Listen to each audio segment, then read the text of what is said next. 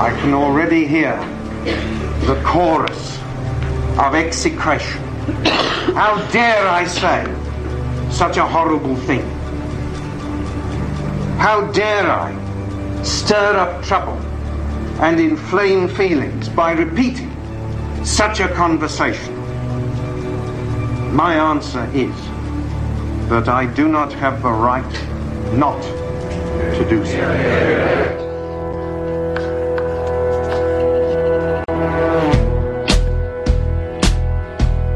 This is the most deceptive, vicious world. It is vicious, it's full of lies, deceit, and deception. See, the Jews are always in the government. And we have got to get in those areas. We've got to get the man in charge who's not Jewish. Control the Jewish. Monolithic and ruthless conspiracy that relies primarily on covert means for expanding its sphere of influence.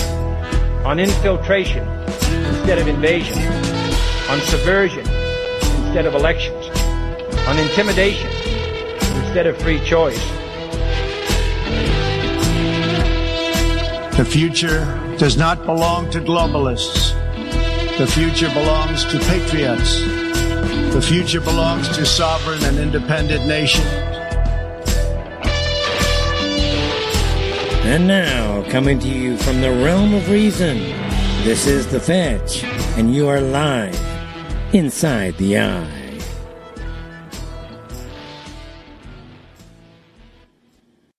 Company, you know, they're kicking out the the the, the current uh, people running the company. They're going to get the, obviously, it sounds like uh, they're going to assign their own people to the company. Whether they destroy it or not after that, it's not going to matter to them, because the key point is to get Trump out of office, keep Trump from running to become president of the United States, of which he should be now.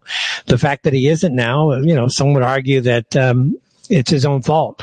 Some would argue that he's actually is the Trump president, and this is all just a, one of the biggest shows on earth, something to that effect, just to show you the the uh gullible public just how corrupt the whole system is. And this is just one great big movie you're watching. You know, if you've watched some of the opium crowd. So nonetheless, it, it appears, at least uh, on the face of it, a huge development, three hundred fifty million fine. Letitia James is saying that, look, with three hundred fifty million, don't forget the interest now. We're up to almost four hundred fifty, almost a, a half a billion dollars, something to that effect. And uh, Trump is up there. He's assailing everything. And I'm like, you know, okay, I'll give you a listen, Trump, but. And he's crooked as you can get. And a lot of people expected something like this, but not for the amount. Uh, but this is a very dishonest man. This is a man that's been overturned already on this case four times. But a crooked New York State judge just ruled that I have to pay a fine of three hundred fifty-five million dollars for having built a perfect company. Uh, great cash, great buildings, great everything. It affects New York. It's mostly talking about New York, where we have a totally corrupt attorney general. She campaigned on the fact that I will get Trump, I will get Trump. Everybody's seen it, Letitia James. They've all seen it. Well, we'll be appealing, but more important than that, this is Russia, this is China, this is the same game. Their money, one hundred percent. They love Trump. They testified that Trump is great, great customer, one of our best customers. They testified beautifully, and the judge knows that. He's just a corrupt person. And we knew that from the beginning. We knew it right from the beginning, because he wouldn't give it to the commercial division. This judge thought Mar-a-Lago is worth eighteen million dollars, and it's worth anywhere from fifty to one hundred times that amount. So we realized that. He ruled against me before he even got the case. He ruled against me. He said I was guilty. He didn't know what I was guilty of before he even got the case. And Letitia James, that's another case altogether. She's a horribly corrupt attorney general, and it's all having to do with election interference. There were no. Yeah, we agree it's all election interference. Now, here's my thing to Trump. Trump, we hear you. We hear you. We get it. We understand it. But it's bigger than you. And when we say it's bigger than you, it uh, has to do with everybody. And uh, how many times have we seen people deplatformed out there, having their businesses taken down because of what is essentially political slash election interference? You know, remember Ricky Vaughn being basically taken down during the election. That was election interference on his part equally. You can't have it just on one side. How about taking down just even my small accounts? Where's where's my recourse, dude? See, there is none. And the point with the Trump here is that he talks about himself so much, but the people that are running over everybody's rights are his, basically his friends, the people in the in the Jewish Israeli community. And you have to ask yourself, you know, dude, at, at what point would you just shut the frick up already, dude? We get it. Now, when are you going to start dealing with Jewish people? When are you going to start dealing with all the crooked Jews out there? When are you going to start dealing with the fact that there's this bullshit that you want to help promote called anti-Semitism and hate speech? That means absolutely nothing. There are no victims here, but you want to go ahead and let someone just make the charge of anti-Semitism. Oy boy, oy vey. And what? They have to go to jail? They can get arrested. They can go to jail. They can lose their businesses. They can lose the ability to do business in the state if they don't pledge a loyalty to a piece of shit country that Trump supports called Israel. At what point do we say, shut the frick up, dude? You know what? We're tired of hearing you popping up, but you don't do anything about anything when it really comes down to it. We just see the same problem going circles. If it comes to the Jews, oh, that's a big circle over here spinning really fast. Leave that one alone. Let's not break the inertia over there. It's all a scam. Frankly, all of this stuff with Trump is a scam. Even, even sometimes I think Trump is the big hopium. You know, they talk about in the, uh, what do you call this, the uh, Protocols of Zion, that we will present a hero for all of you. And, and sometimes I think Trump is that Protocol of Zion hero. The guy that's going to ride up and they're going to present this guy as the great savior. But where was the great savior when it came to COVID? Sure, he talked this, sure, he talked that, but in the end, he was just as silent as everybody else inside the ruling clique. He was instrumental in getting everything accomplished on behalf of the drug companies. It was him. Oh, we need the vaccine now. Okay, now we're, what, two hundred eighty, six hundred million dead, or six hundred thousand dead Americans? Millions upon millions upon millions of dead people around the world, and not a, not a peep. Those are victims, everybody. And then let's not get into all the disabilities. And, and where is it? Silence. Oh, Letitia James is corrupt. She's very corrupt. Yeah, we get that. Yeah, we get that. Big deal, dude. At this stage, big deal. We know it's all about election interference. Okay, so is so is getting jailed for calling somebody a Jew. All right? And what are you going to do for those people? What are all these elites going to do once you raise the word Jew up into the conversation when they're the main problem? There was a the Tucker Carlson interview. I'm sure a lot of you saw it by now. And then there was a follow-on interview with Putin and a leading, let's just say, a media personality inside of Russia. And one of the things Putin was saying is that he, he, he didn't get a chance to talk about how the pogroms of the eighteen hundreds had nothing to do with modern-day Russia. Well, why would you be trying to apologize to Jewish people for the pogroms of the eighteen hundreds when all of your key writers of that period called out just how evil and corrupt Jewish people were to Russians back then? And all of this is driven by a Jewish agenda. This idea that Jews are here to run the world, to rule over everybody, and they will use whatever means is necessary to rule over everybody on this planet, especially here within the West.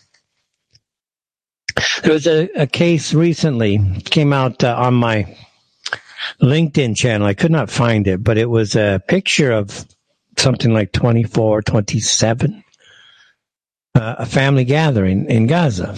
And it had grandma, didn't see grandpa, but I didn't look that hard either. But uh, so many generations of children, and of course you had the grandchildren. Whether or not there was grandchildren there, I don't know. But it was, I think, twenty-four, twenty-seven people. And the uh, tagline, or let's just say the description of the picture, just said, Jews, or no, they said the state of Israel. The state of Israel has murdered every single one of the people in this picture. Now, mind you, this would be, in American, old traditional American terms, a, a nice, great family picture. Lots of kids running around the house. You got mom there. You got smiling dad. You got aunts. You got uncles. You got grandma. You got the kids. You got, uh, I don't know, there wasn't any dogs or horses in the background or that we could see. But it would be your traditional, very good nineteen seventies, sixties, big, giant, extended family of just nice-looking professional-looking, well-dressed people, and uh, they're all dead now. And I thought to myself, you know, to those of you who are silent out there, the cowardly silent, all of you silent cowards, screw you. In a very real way, screw you. People I know, people I still associate with, people I don't, people are afraid to associate with me because of your silence equally. And it all has to do around this Jewish question. The Jewish question, guys, is not going to go away. It is the most existential battle on planet Earth today. And now you see it in Gaza. We have been warning about this big, giant death cult for years and decades now. And it's not just us. You can take it all the way back to the nineteen twenties with Henry Ford, into the thirties with uh, uh, Lindbergh, Charles Lindbergh, uh, Pastor McConnell or something like that, McConaughey or something like that. Guys, it's been to- spoken about for decades and even centuries. And yet here you are, so many of you, you want to be silent. You don't want to say anything. Something might happen. But you know what? What's going to happen when the day comes when everybody refuses to be silent? When a Jew screams anti-Semite and the entire mass of bodies turn against that person and absolutely force them into total subjugation, silence, cowering, fear, for daring to mention that somebody else was an anti-Semite. It's happened before. It happened in the nineteen thirties. And, you know, we don't have to talk about homogenous culture at this stage to affect the same process. Anytime a Jew goes out there and says, you're an anti-Semite, if every single person spoke up and told that Jew to shut your frickin' face, leave your hate at the door, leave your enemy mentality at the door, go back to Israel, shame them to the point that they're afraid to speak, maybe things would start to change a little bit faster. But right now, with all of this cohesive silence, it's going to take forever. Now, mind you, it's a hell of a lot better than it was five years ago. Certainly better than it was ten years ago. And certainly the morass has broken off from what was there twenty years ago. But I have to say this right now. I looked at this picture. I saw this picture of this family, literally twenty-four, twenty-seven. Again, you're talking about, you could see in the picture, well-dressed, cultured family. Okay, just they're from Palestine, but so what? They're a cultured, happy family, you know, with the kids, everybody's smiling, a couple of kids are goofing off. You know, we can all relate to these types of pictures. And the Israelis, the Jewish people, en masse, and one has to question whether you can't put Donald Trump into that mess also. They murdered them, just murdered them in cold blood, just just murdered everybody. And all of the silence, and still, to those who are in the silent coward category, screw you. Enough. What else do you need? Now, this is only twenty-four Palestinian, twenty-seven Palestinians out of some close to thirty thousand dead so far. thirty thousand dead, okay? seventy thousand wounded. one hundred thousand, that's five percent of the entire population, is essentially either dead or wounded. The entire population in this in this uh, concentration camp called Gaza have been moved from this location to that location to this location to that location and bombed incessantly everywhere they go. Yet we hear all these Jews talk about, if you're not in support of our mass murder campaign, you're not human enough. Well, again, to the silent cowards out there, screw you. If you're going to allow these people to just run roughshod over humanity, screw you. You're not going to help us a bit, are you? Now, I do know that some need to be silent and are taking action in other ways. Well, you're not really silent, then, are you? You're doing something. But for far too many people out there, there's just this big silence, this silent majority, this silent cowardly majority. And screw you people. I'm finished with it, frankly. You know, if you can't speak up now after what you've seen the Israelis do, after you've seen what the C D C did, after you saw what the F D A did, after you saw what the pharmaceutical companies did, every single element of COVID nineteen was Jewish, and yet you're going to still remain silent? They shut down your businesses. They shut down your parents' businesses. They shut down the economy. They shut down the world. They transferred four trillion dollars from the people to about four to seven to ten very rich Jewish people, and yet you're still going to remain silent and not talk about it? And Trump, if you're not going to start talking about ending this hate speech bullshit from your friendly little Jewish friends down the street, well, screw you too. Because the battle is going to go have to go way beyond you. Yeah, you're going to bring hopium, and that's going to be good for people out there to try to get some income and try to make things better for some. But the war will not be over until you deal with this one element, and that is where Trump will always fail. He will fail as a great leader. He has the potential. Obviously, look at what he's able to do. He has the potential, yet he will fail because he refuses to deal with the one issue.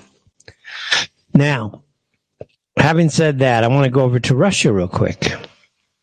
The Slavic bullshit that we hear coming out of the Slavic camp.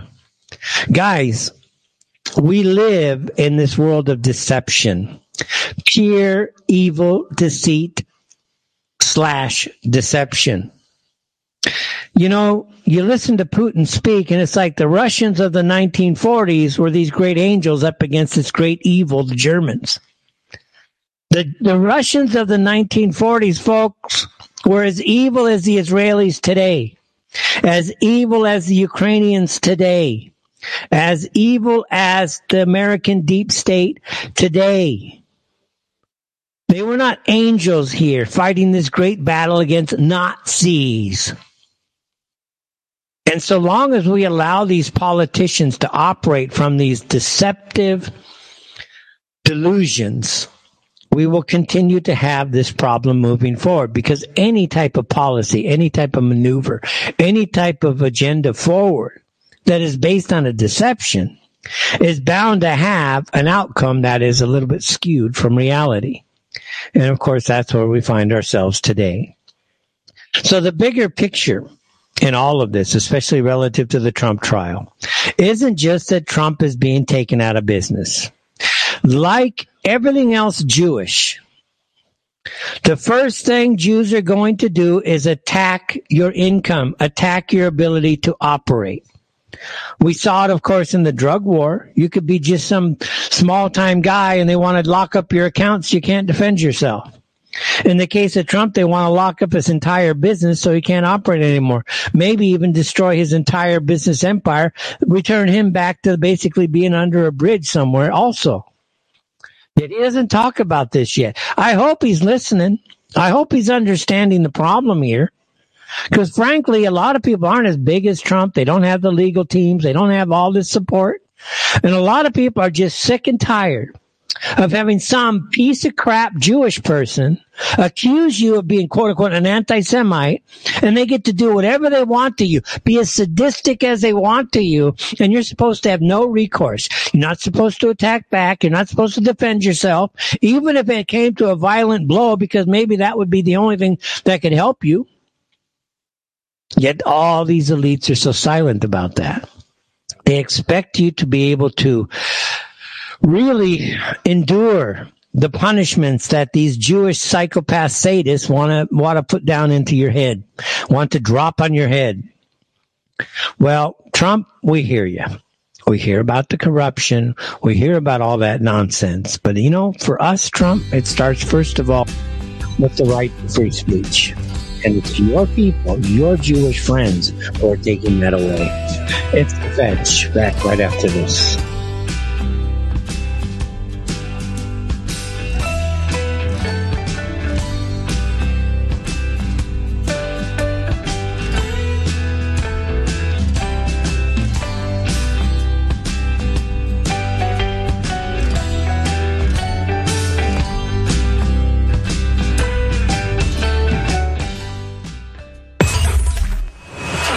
You're listening to Speak Free Radio, the free speech internet radio platform. Hello, I'm Jodie Kay, and I'm here to tell you about my debut album, The Acorn. The Acorn is a concept album with fourteen tracks. It's an album of three parts. The first part is in honour and memory of those who have lost their lives or had their lives taken. The middle section honours traditional folklore. The second half is dedicated to us, to inspire us and to remind us of our duty to preserve our history and our culture so that we can pass this on to future generations. The album is available on C D and digital download from my website w w w dot jodie kay dot com. For what we do today will be told in the tales of history.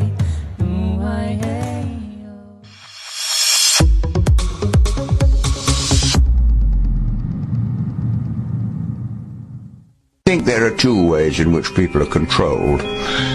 First of all, frighten people, and secondly, demoralize them. An educated, healthy, and confident nation is harder to govern. And I think there's an element in the thinking of some people. We don't want people to be educated, healthy, and confident because they would get out of control. The top one percent of the world's population own eighty percent of the world's wealth. It's incredible that people put up with it. Ah. They're poor, they're demoralized, they're frightened, and therefore they think perhaps the safest thing to do is take orders and hope for the best.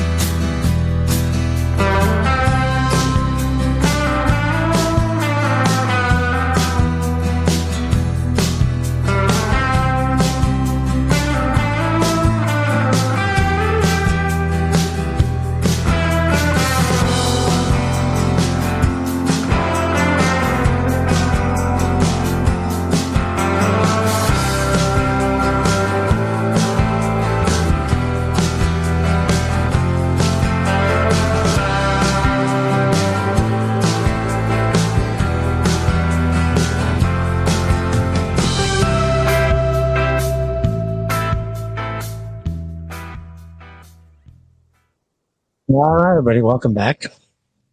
Uh, it is indeed The Fetch, Inside the Eye Live, intelligent media for the politically aware. If you're joining us in the studio at uh, speakfreeradio.com forward slash ITEL, I don't even know who's there. Anybody there? We got a couple people there, always honest in Copacablanca. But you get to watch. I'm actually streaming now the video. I'm actually recording these now uh, locally, so they are being recorded and... Uh, Uh, anyways, um, so you guys are watching it live. You two get, I don't know, Copacablanca, Copacablanca, is that a female? I don't know. Anyways, uh, and, but anyways, we know A H is uh, a nice young lady there. So anyways, you guys are watching it live. Others want to join the, join here. It's in, it's speakfreeradio.com forward slash ITEL. That is speakfreeradio.com forward slash ITEL. I have not actually gone to the chat room yet. Again, I do that a lot, but I'm going to do that now. It's going to be to inside the eye live dot com forward slash, or just go to inside the eye live dot com, and then you can click on the live chat link while it loads. I'm going there now. Uh, my Gab account, uh, Saudi Arabia or Cloudflare is blocking Sa- Saudi Arabia. So like uh, Truth Network, I cannot actually access uh, Gab anymore. So people are commenting to Gab, and I just can't. I can't respond. I just can't get in. If I do get in through a uh, V P, not a V P N, V P Ns are not working. But if I get in through a Tor connection, it's still the same thing. I cannot comment. It just gives me error codes, so I can't comment. All right, so I've changed the radio player on the station or at the website, so it's much easier to now access Speak Free Radio through Speak Free, through inside the eye live dot com. And the chat box is still loading, and there it popped. It's yellow. It's still yellow. It's connecting. And there it goes. Uh, we are doing well for Saturday. Okay, good. Kind of busy today. All right. All the same names. Nothing new in there, but all the same names. As I go through it, I got a new person, Brown Green. You look like you're fairly new. Um, I did not know that. Brown Green says, I wonder if Dave Fetch knows that Dave, I don't want to be like doing like people, oh, I'm going to read the chat and that's going to be my show. I always find those type of shows highly boring. But no, I didn't know that. Uh, David Irving, they say, is dying. Um, you know, it kind of prompted that, that first segment there was really John Kaminsky passing. The, uh, The death of that family, it came on my LinkedIn feed, which is more of a professional feed. Obviously, I'm very quiet on my feed.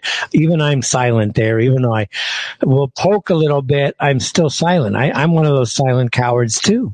Uh, there's lots of people now uh, professionally speaking about what's going on in Israel. And, and I've been one of these silent cowards equally. I don't really talk, use my my professional media like LinkedIn to uh, go too full-on, you know what, you know, anti-Jewish here. I don't do that too much.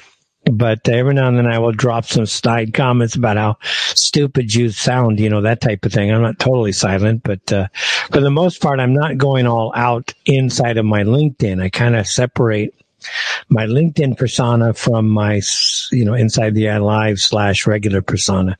Once I'm outside of LinkedIn, I'm very, very, very strong, believe me.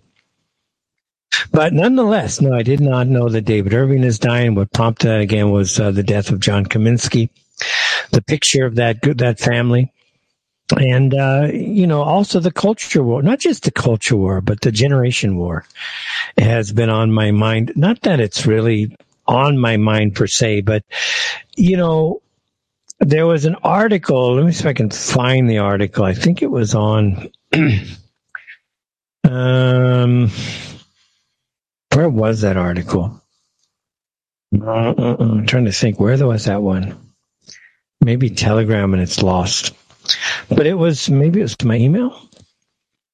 It was an Irish guy talking about, uh, you know, just the generation of wars. Now the boomers had faulted everything. And it's like, you know, screw you people. You know, screw you people. You know, this, this what's going on here has been going on since the forties, the thirties, the twenties, beyond that, frankly, beyond that, uh, before even the creation of the Federal Reserve.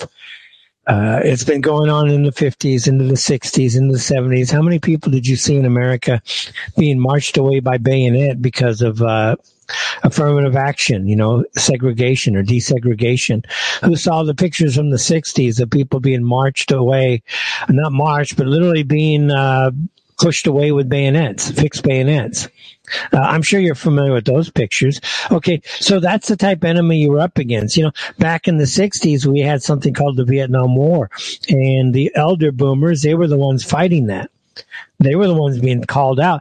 You know, we're having people killed on uh, Kent State University to protest things. You know, we had people literally doing all kinds of actions to try to bring down the regime in the nineteen sixties because of the Vietnam War. That was their battle then, and they fought it, and they, they actually won it. They did win. And you have the young kids nowadays, we hear you, dudes, we hear you. Uh, you know, we know it's not as easy, but for the older boomers, it wasn't so easy for them either. Or the younger boomers, it wasn't so easy. Don't assume that it was so easy. Like, well, you guys did nothing. All right, shut the frick up. What are you doing now? What are you doing now? Every time you hear Jews do something, are you sit there silent? Where were you when Kaminsky was out there every day? Where were you when, let's say, Graham Hart is being arrested and jailed? Where were you when an Alison Chableau is being arrested and, and, and put into into jail? How about uh, uh, Monica Schaefer when she's arrested for all of these people for singing frickin' songs? Where were you? And guess what? They're all boomers, you frickin' morons. A lot of people out there are fighting on your behalf. You know what? You got a lot of brain dead people in the millennial crowd. Got a lot of brain dead people in Gen Z. You know what? In my generation, I don't know about you guys, but to those of you who are a bit older, can you imagine? Can you imagine, seriously, forty percent of us not knowing if we were a boy or a girl? But think about it. To those of us who are in our sixties, seventies, Maybe late fifties too, because you're, you know, late Gen X more linked to us than your younger ones, just like us. Um, can you imagine twenty-five, forty percent of us not knowing if we were a boy or a girl? Seriously? Can you imagine that? And that's what we're at today. All these people whining about the generations and all that. Hell, half of them don't even know if they're a boy or a girl. And yet they're going to blame the next generation, the previous or the older generation. It's always the Jews, guys. What, every time we speak and somebody silences us, where were you? Where were you? I didn't hear you talking. I didn't hear you coming to our aid. I didn't hear anything. So so don't play the victim card here, because nobody's interested in it. We don't, we don't care. We still have to fight and rise back up. That's the old school. That has nothing to do whether or not we had we had uh, money or we didn't have money. It didn't matter to us. It was a mindset that was cultural. When you're knocked down, you get on your freaking off your ass, you stand back up, and you go back and do it. It didn't matter whether you had money. What, you assume everybody had money back in the day? No. A lot of us had to fight for what we got. And when we were knocked down, we got off our asses and we went back and we fought some more. We got knocked down again. We got back up and we fought some more. Now, I get it's a lot perhaps easier back then. But then again, you know what? You still had your problems. People like myself, others out there, you know what? We blew everything, lived off the streets for a while, still came back. What? What? This is long after, long after the quote-unquote the boomers are supposed to be benefiting. So we're those, some of our friends that benefited because they didn't make life mistakes. We're supposed to tear them down because they just lived a nice life? No. That's not their destiny. That's not their, the, our destiny is ours. We have to fight it. We have to live with it, and we have to deal with it, and we have to project whatever we can back into the material to make things work and to make things right. And for the silent cowards out there, I have no interest in, in these people anymore. In some respects, ninety percent of the world are silent cowards. Let's be honest. ninety percent of the people out there are cowards. They don't want to say anything. They don't want to do anything. They don't want to go into a meetings and say what they think. Guys, I, I, I kid you not. I've been in meetings with people that are like sitting next to the prime minister. Guy over here is a higher up in the Knights of Malta. Okay, and like, you know, it's like an Alex Jones special here. Here's the Knights of Malta next to the guy sitting with the prime minister. And here's another high-level Freemason over here. And I know them all. And I'm in the meetings. And they're talking whatever they're talking, and I'm just calling out, you know what, all of this is bullshit, guys.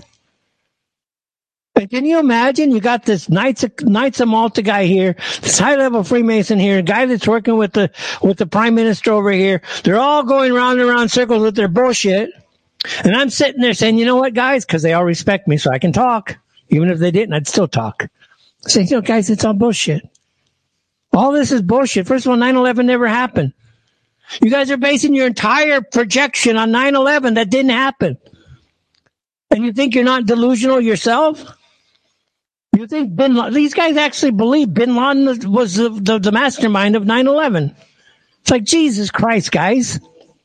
And you think your policies and your thought processes and your solutions, all under the premise that Bin Laden was the mastermind of nine eleven, that somehow you're actually doing something good? Hell, you guys got the best education, the best access to knowledge out there.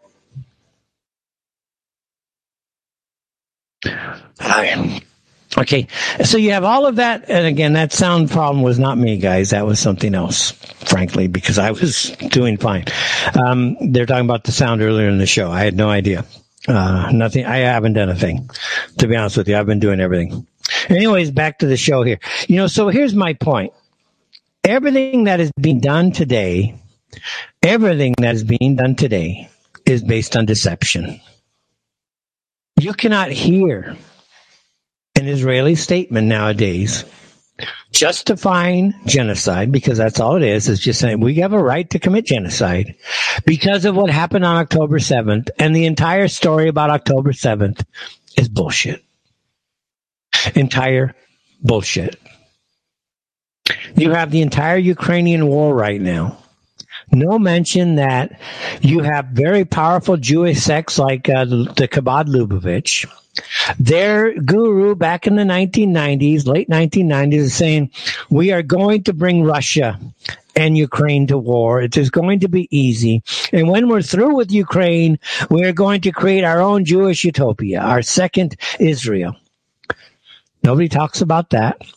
Nobody talks about how Ukraine is nothing but a huge Jewish-run cesspool. No one really... No one, I should say no one, but very few people want to talk about the fact that Zelensky is basically one of these faggot little Jews playing transgenders and pretending he's a comedian. And now he's turned into a politician. He sent over half a million Ukrainians to their death, but nobody wants to talk the fact that he's Jewish. Do you think a Jewish guy, and nobody asks the question, do you think Jewish politicians care about Goyim that are killed under their watch? They don't raise the Jewish question. They just say, oh, Zelensky, he's a bad guy. Whatever, dude. What drives him? He's Jewish. And there's something very sinister about this because we like to talk about, we like to talk about a global conspiracy because we believe there is a global conspiracy. But a lot of people don't. The global conspiracy really revolves around the Chabad Lubavitch, at least in our opinion. Donald Trump, he's heavily linked to the Chabad Lubavitch. Jared Kushner is intimately linked to the Chabad Lubavitch. Trump's kids are also linked. Not all of them, of course, but uh, Ivanka is linked to the Chabad Lubavitch. And we all know that. And you have a story of Milei or Milei. Milei is the current president of Argentina, and he's taken a meat grinder to their government there. It's probably not a bad thing, but he was in Jerusalem this past week, and he's out there saying that uh, he wants to see the reconstruction of the third Jewish temple, all so they can fulfill the prophecy that will bring the Jewish Messiah to earth. Again, you don't see the conspiracy here? You got a guy that is the president of Argentina working on behalf of Chabad Lubavitch to praise and promote the idea of rebuilding the third Jewish temple so the Messiah can come. And it's like, well, okay, if you're going to bring about your Messiah, you first got to tear down the Al-Aqsa Mosque.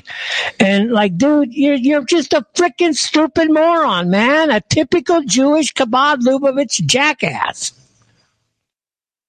Like, our whole world is supposed to revolve around Chabad Lubavitch. We're all about whatever Chabad wants, right? Well, screw Chabad. Chabad should be deemed a terrorist organization and gutted like everything else. And you say, well, you know, we got to follow the rule of law. Okay, follow it. Just declare it a terrorist organization and follow the rule of law. So he's up there speaking again. We'll play that clip. After the destruction of the Second Temple by the Romans. Se encontraba Rabbi Akiva y sus colegas observando el monte del templo en ruinas y vieron a un zorro salir del lugar más santo de lo que era el templo. Rabbi Akiva and his colleagues were observing the Temple Mount in ruins and they saw a fox leave the holiest of holies in the temple. No podría haber una escena más desalentadora que aquella. There could have been no more disheartening scene than that. Frente a esta terrible escena, los rabinos lloraron en señal de duelo, pero Rabbi Akiva comenzó a reír. In the face of this terrible scene, the rabbis cried in mourning, but Rabbi Akiva started to laugh. Sus colegas le preguntaron cómo podía reír frente a semejante tragedia, a lo que Rabbi Akiva respondió. His colleagues asked how he could possibly laugh in the face of such a tragedy, to which Rabbi Akiva answered. Hay una profecía acerca de la destrucción que relata que un zorro irrumpiría en el lugar más santo. There's a prophecy about the destruction that says that a fox will break into the holiest of holies. También hay otra profecía que relata que este mismo lugar será reconstruido. There is another prophecy that says that the same place will be rebuilt. Ahora que veo con mis propios ojos cumplirse la primera profecía. Now that I see with my own eyes the first prophecy come true. Me río de alegría y esperanza, ya que de seguro se cumplirá la segunda profecía. I laugh, in joy and full of hope, as the second prophecy will surely come true. So that's Millais speaking in Jerusalem. Now here's, whoops.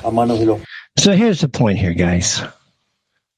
Have you ever stopped and just said, you know what? These people are superstitious, delusional jackasses. Just call it for what it is. They're just a bunch of superstitious, delusional jackasses, and everybody takes them serious. Why? They're the delusional jackasses. These guys are in there saying we need to build the Temple Mount. Yet you see what the state of Israel is all about. You see what Jewish people are all about by what's going on in Gaza. You see them laughing how they just murder people in mass. And yet you're going to find something holy about this, something like divine about this. Folks, we're dealing with delusional, superstitious jackasses that are in control of the train called Earth. I mean, think about that. We have a sect of delusional, superstitious jackasses, a cult, and a death cult at that, running the train called Earth. And guess what? There's a brick wall coming up here, and these delusional jackasses are saying, feed more coal to the engines. We need more coal to the engines. By the way, we got too many people. Start shoving people off. Start killing the people. So that when we get to the wall and we blow everything up, we won't kill so many people. We'll kill more of them first before we they, they get killed by, by crashing into the brick walls. That's actually how they think. They're, they're that stupid. They're that intellectually bankrupt. This Millais guy is in Jerusalem literally playing on his superstitious fairy tales, knowing full well, at least the rest of us, that his fairy tales is a recipe for the total destruction of the Jewish people. I'm always like, you know what, dude? Tear down Al-Aqsa. Tear it down. Let's see. Let's just bring the whole wrath of the world against these satanic, evil, jackass Jews and see what happens. It's um, it's amazing, frankly, watching these guys operate time and time and time again. You know, Trump, not Trump, Tucker, he was in, uh, he's still in, I guess, Russia. And, and uh, Putin was saying, you know, Tucker's kind of like a dangerous guy. You know, he's a very high professional. He gave, he said he was very courteous. He was very patient, uh, very cunning. And like what, what uh, apparently what Putin wanted was a confrontational interview where Putin could just confront back and, and really start pushing things forward that that uh, Putin wanted to talk about. And frankly, in the interview, Tucker never gave him the never gave him the chance. There, there's no point because Tucker never gave him the chance. And, and we're like looking at Tucker. You know, those of us who know Tucker a little bit, at least follow his work. It's like, no, that's a typical Tucker interview. First of all, we're not anti-Russian. He's not anti-Russian. You could call him pro-Russian. He may be pro-Russian. At least he's becoming more pro-Russian since he's been in inside of Russia the past week and a half or so. But he's not going to – why would he go after you, Putin? For what? What have you done wrong? So there's no need to go after you. Most of us Americans support what you're doing. We get it. We understand the evil that you're up against. We think your narrative sucks. We think you're blinded by your own historical pre- prejudices. We think you got it all wrong in that regard, but today's Russia is not the Russia of the nineteen forties. And unlike you, meaning Putin and the rest of his uh, Philo-Russian people, they're not able to view history with a clear eye. They can't, for the life of them, actually think that, you know, the Russians were fighting the very evil that the Russians are fighting again today. Or I should say the Germans are fighting the very same evil that the Russians were fighting today. I mean, think about it. So anyways, Putin, not Putin, you had Tucker inside of uh, uh, Russia, and he's talking about how nice the subways are, how how beautiful they are, how archi- how it's filled with history and architecture, and people enjoy it. And someone made the comment, says, yeah, well, you know, Russia's kind of homogenous. It's a homogenous society. They're all Russians. We don't pull in the trash and crap and try to bring up like the ghetto, you know. They're not trying to do that. They're all fairly educated. They have good D N A. You know, they're just a rich culture to, to start with. They can handle this. They can actually have a subway just like the Japanese, where if you go to America, you can't even ride the subway. It's only for the poor. The rich people drive elsewhere. But in Russia, everybody can take the subway because it's a very well, high-cultured area. So Mister Uh, Tucker is just impressed with all that.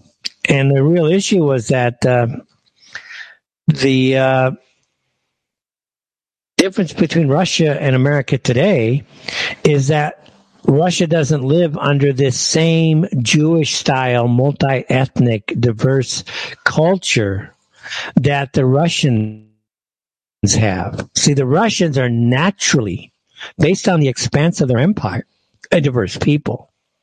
I mean, you have Kazakhs, you have uh, Mongolians, you have...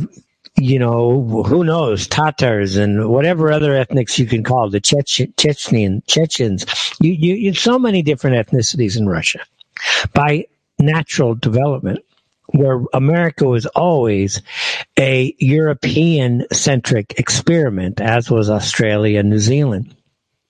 And it is the very unnatural development of America and Australia and New Zealand as a, a Canada too. Let's throw in Canada as as uh, you know, as these these vastly European experience experiments have been destroyed by Jewish involvement or Jewish imposition of their ideals into our experiment.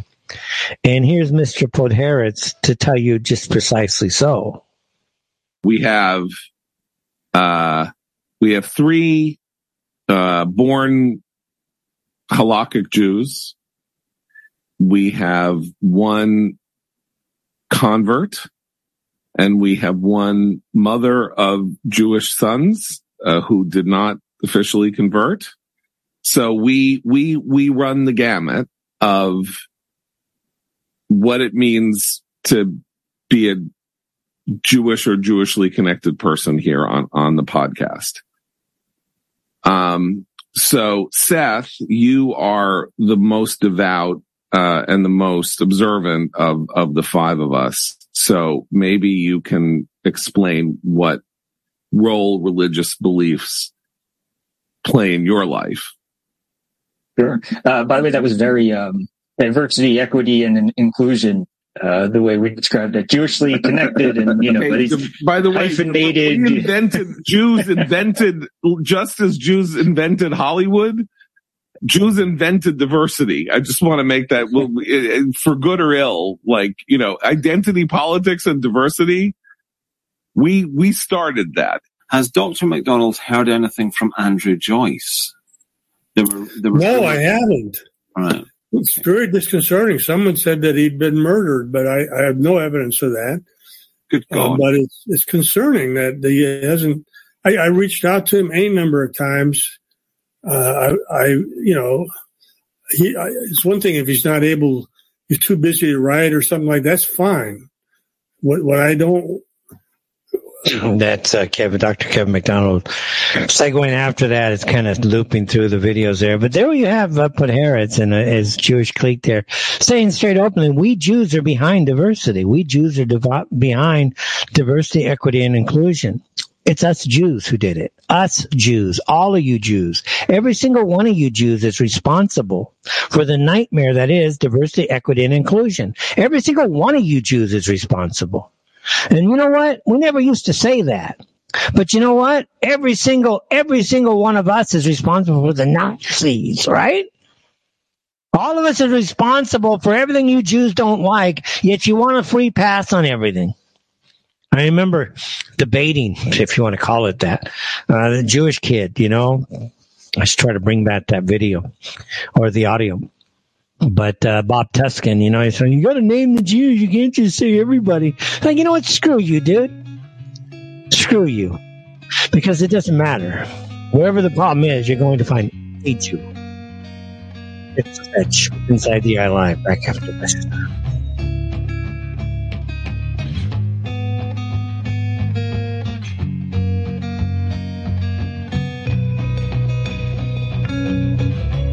eye.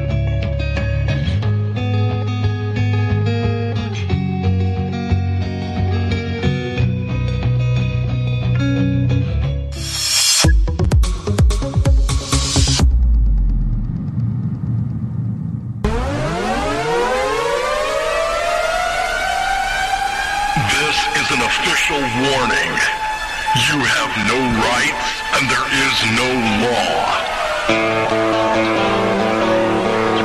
Introducing Freedom Enough. Freedom Enough is a new talk show where we are exposing judicial postmodernism from the Supreme Court right down to family court, and talking about all the different ways the extortion racket known as the justice system screws you over. Sure, you love freedom, but do you love freedom enough? Join me, Alexander Baker, your legal expert, right here on Speak Free Radio, Sundays, two p.m. Eastern, eleven a.m. Pacific. Freedom Enough. First off, we ought to look at the word nation, because the word nation is oftentimes used as a synonym for country. But that's not what the word means. Uh, there are people who take uh, an oath or pledge of allegiance, one nation under God. Not one country under God, one nation. I'll turn to Black's Law Dictionary, sixth edition. It's the centennial edition of Black's, first published in eighteen ninety-one. This is a nineteen ninety-one edition. The word nation.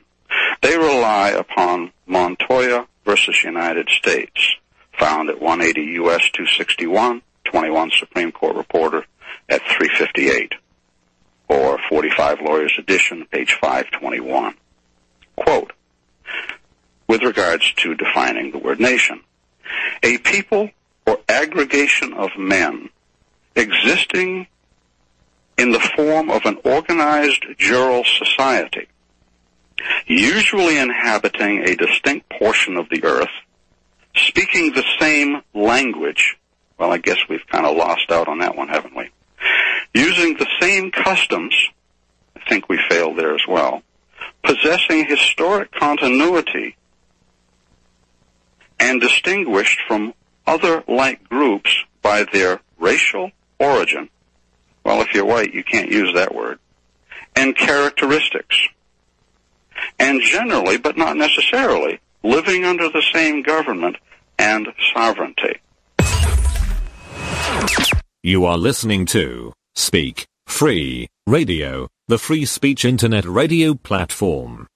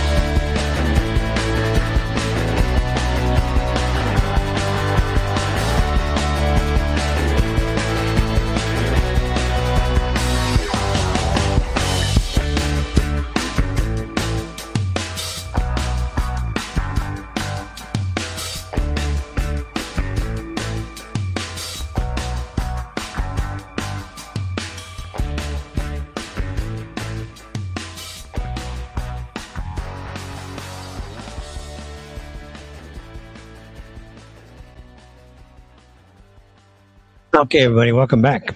It's Fetch Inside the Eye Live. Again, join us at speak free radio dot com. speak free radio dot com. You can hear all the shows over at speak free radio dot com. We've embedded the Speak Free Radio player onto inside the eye live dot com, so you could always go join us uh, through inside the eye live dot com. That's inside the eye live dot com. Uh, what else? Uh, telephone line's been very fairly quiet today, which is fine. But I'm going to put you down, three two three, two seven five, one three one four. That's one three two three, two seven five, one three one four. And the chat room, the chat room uh, is inside the eye live dot com. kind of reconnect, and uh, click on the live chat button. So it's got to reload there. It's kind of just stopped working there. And if you'd like to also get on the line, you can go into speak free radio dot com forward slash itel. That's speak free radio dot com forward slash itel. And, uh, okay, I didn't know that. Okay, I'll get to you in a second here. Um, so many good links, guys. You guys have been doing good. So send me a lot of good links. Uh, but I can't take videos during the show. That's, that's hard. Anyways, is, uh, yeah, I think I should get into that. Um, anyways, if you'd like to get on the, on the air and the speak free, just leave a message in the chat room. You know, just drop a message there. So if you'd like to, just say I'd like to go on. That's fine. Otherwise, I know you're listening. All right. Where were we? Where were we? Hour number two. Uh, Inside the Eye Live, you know, American politics is, uh, of course, going to be sitting. We can't play you now. Uh, but anyways, American politics is going to be very heated over the next few months, obviously, going into the election. Apparently, they're giving, uh, if you're not familiar with American politics, we have Nikki Haley, who is a, a uh, nutcase Indian pretending to be American, but a neocon. She's going to be provided with uh, Secret Service protection, but they won't give Secret Service protection to uh, Robert Kennedy. And Kennedy's saying, what's going on now? Really, what's going on in this country? It's like, well, yeah, dude, you're you're run by Jewish puppets. You're just Muppets, you know? You're run by a lot of very sinister, evil Jewish people, and until we clear that out, it's going to continue to be pretty difficult for all Americans. Let's run out to the phones real quick. Uh, Bruce. Hi, Bruce. Welcome to Inside the Eye Live. Hey, yeah, well, maybe it's a good thing he's not getting Secret Service protection considering uh, historical events in his family. I got a point there. You actually have a good point, but... Yeah, let this show, you know, what's, what's going on. I'm driving. I'm going to be real quick today. You know, I posted early on in the chat room, so you probably missed it. The, the Garland uh, D O J, F B I, Zog's, uh, police arrested a seventy-year-old woman for uh, insurrection at the Capitol. Because she, she went in there and waved a flag, and she lives pretty close to me. Can you believe that shit? I can. seventy years I, old. I, I, I can. I mean, yeah. Obviously, I think it's amoral.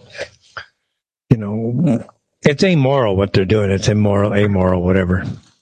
But also what's been lost. Uh, and, and, you know, it, Navalny. Yeah, Navalny. Yeah, go ahead. Navalny, go ahead, because I'm going to get into that story.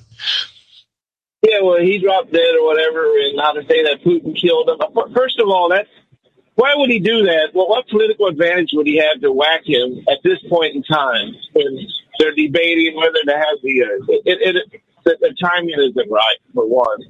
And for two, he's walk, he's going on a daily walk. Well, he has much better conditions, I think, than the January sixth people there in the D C Gulag with all these Africans and, you know, diversity hires they have uh, abusing them and holding them in a cell for twenty-three hours a day, feeding them. You know, that, that junk food that, that barely keeps you alive. I mean, it's just uh, it's just kind of funny to me. I actually agree with you. You know, in this guy's case, again, he probably did indeed have better conditions than we have in J six. J six is a is a crime against Americans, straight up. Yeah, I don't think the U S, they used to have a kind of a moral ground to stand on to talk about human rights abuses and stuff, but not now, especially not now. It, it's just laughable, in my opinion. Yeah, I agree. Uh, anyhow, that, that's all I got there. Um, okay. Just food for thought. All right, fair enough. Okay, thank you. Thanks so much. All right, that's uh, Bruce, quick and easy there. If you'd like to get in the line, three two three, two seven five, one three one four. That's one three two three, two seven five, one three four. Uh, everything seems to be going fine. Apparently, we had a little bit of problem with the uh, start of the show, but that wasn't on me for some whatever reason. Something didn't happen. But uh, from what I understand, everything's going great now, so that's a good thing. Uh, let's see. I'm looking for a story here real quick uh, because it kind of falls in line with this Navalny deal. And that is uh, Putin is is really starting to clamp down on a lot of things. And one of those is, uh, as you know, there's a, an arrest warrant for Putin for crimes against humanity, you know, for trafficking of orphans, stuff like that out of Ukraine and stealing babies. And, of course, that's not the case. He's actually putting them into very nice places, uh, providing them with an opportunity while the war rages around. And then, of course, as they get older, of course, they're free to go. But uh, that's not how the West is selling this. However, what Putin has come back now, this past week, I believe, uh, just a week ago, February fourteenth, that's this week, he placed now the prime minister of Estonia. This woman's name is Kaja Kallas, and she is the leader of the Baltic state of Estonia. And she has accused her of, uh, I mean, she, the Russians are accusing Miz Kallas or Missus Kallas, whatever the case may be, of being a criminal. Also, they placed Secretary of State Taimar Peterkop, who's a guy, I believe, and the Lithuanian Culture Minister, Simonas Kairys, of destroying or damaging monuments to Soviet mon- of destroying or damaging monuments to Soviet monuments. That sounds like a bizarre thing. In memory of Soviet soldiers. Now, Russia's state-run TASS News reported here. Kremlin spokesman Dmitry Peskov confirmed the charges in a call with journalists, but did not clarify what crime actually took place. Um, but nonetheless, I mean, you have Kallas is the very first head of state to ever be placed on a Russian Interior Ministry's wanted list by the Russian government since the full-fledged invasion began. Um Kallas said on social media the move was unsurprising and proof that she was doing the right thing. Okay, well, they, using Kallas's uh, logic, everything Russia is doing proves Russia is doing the right thing. That's how stupid these people are. I swear, we're, we're, these people are idiots. I, I'm just tired. They're they're idiots. Putin's uh, decision to invade Ukraine prompted deep concern in Estonia. It says that it could be next. No, why would they waste your time with you crappy people? Estonia needs to prepare together. Yeah, y'all need to prepare for wars. If If you can afford it, go ahead, knock yourselves out. You know. All right, Navalny. At one time, if you're familiar with Navalny, he was a, a dissident figure in Russia. For a short time, he rose up to be like a competitor, but a very low-level competitor for the Moscow mayorship. That was the highest level he reached inside of Russian politics, was a two-bit runner-up politician to the mayorship of Moscow. That's it. He never got higher than that. In Russia, Navalny is literally a nobody. Nobody cares about the guy. Nobody. He's irrelevant. It's like some loser to the mayorship of Los Angeles when you think about it. Do you really care? Do you even know who these people are? Of course not. You, you don't care. You don't know. And like the West, at least the Western press, is trying to play this up into some major thing. Guys, stop it already. Do you remember who the runner-up was to the mayorship of Dallas? Do you? How about, let's take another major city, New York. Do you remember who the runner-up was in the latest election to New York? See, how many Americans know that person?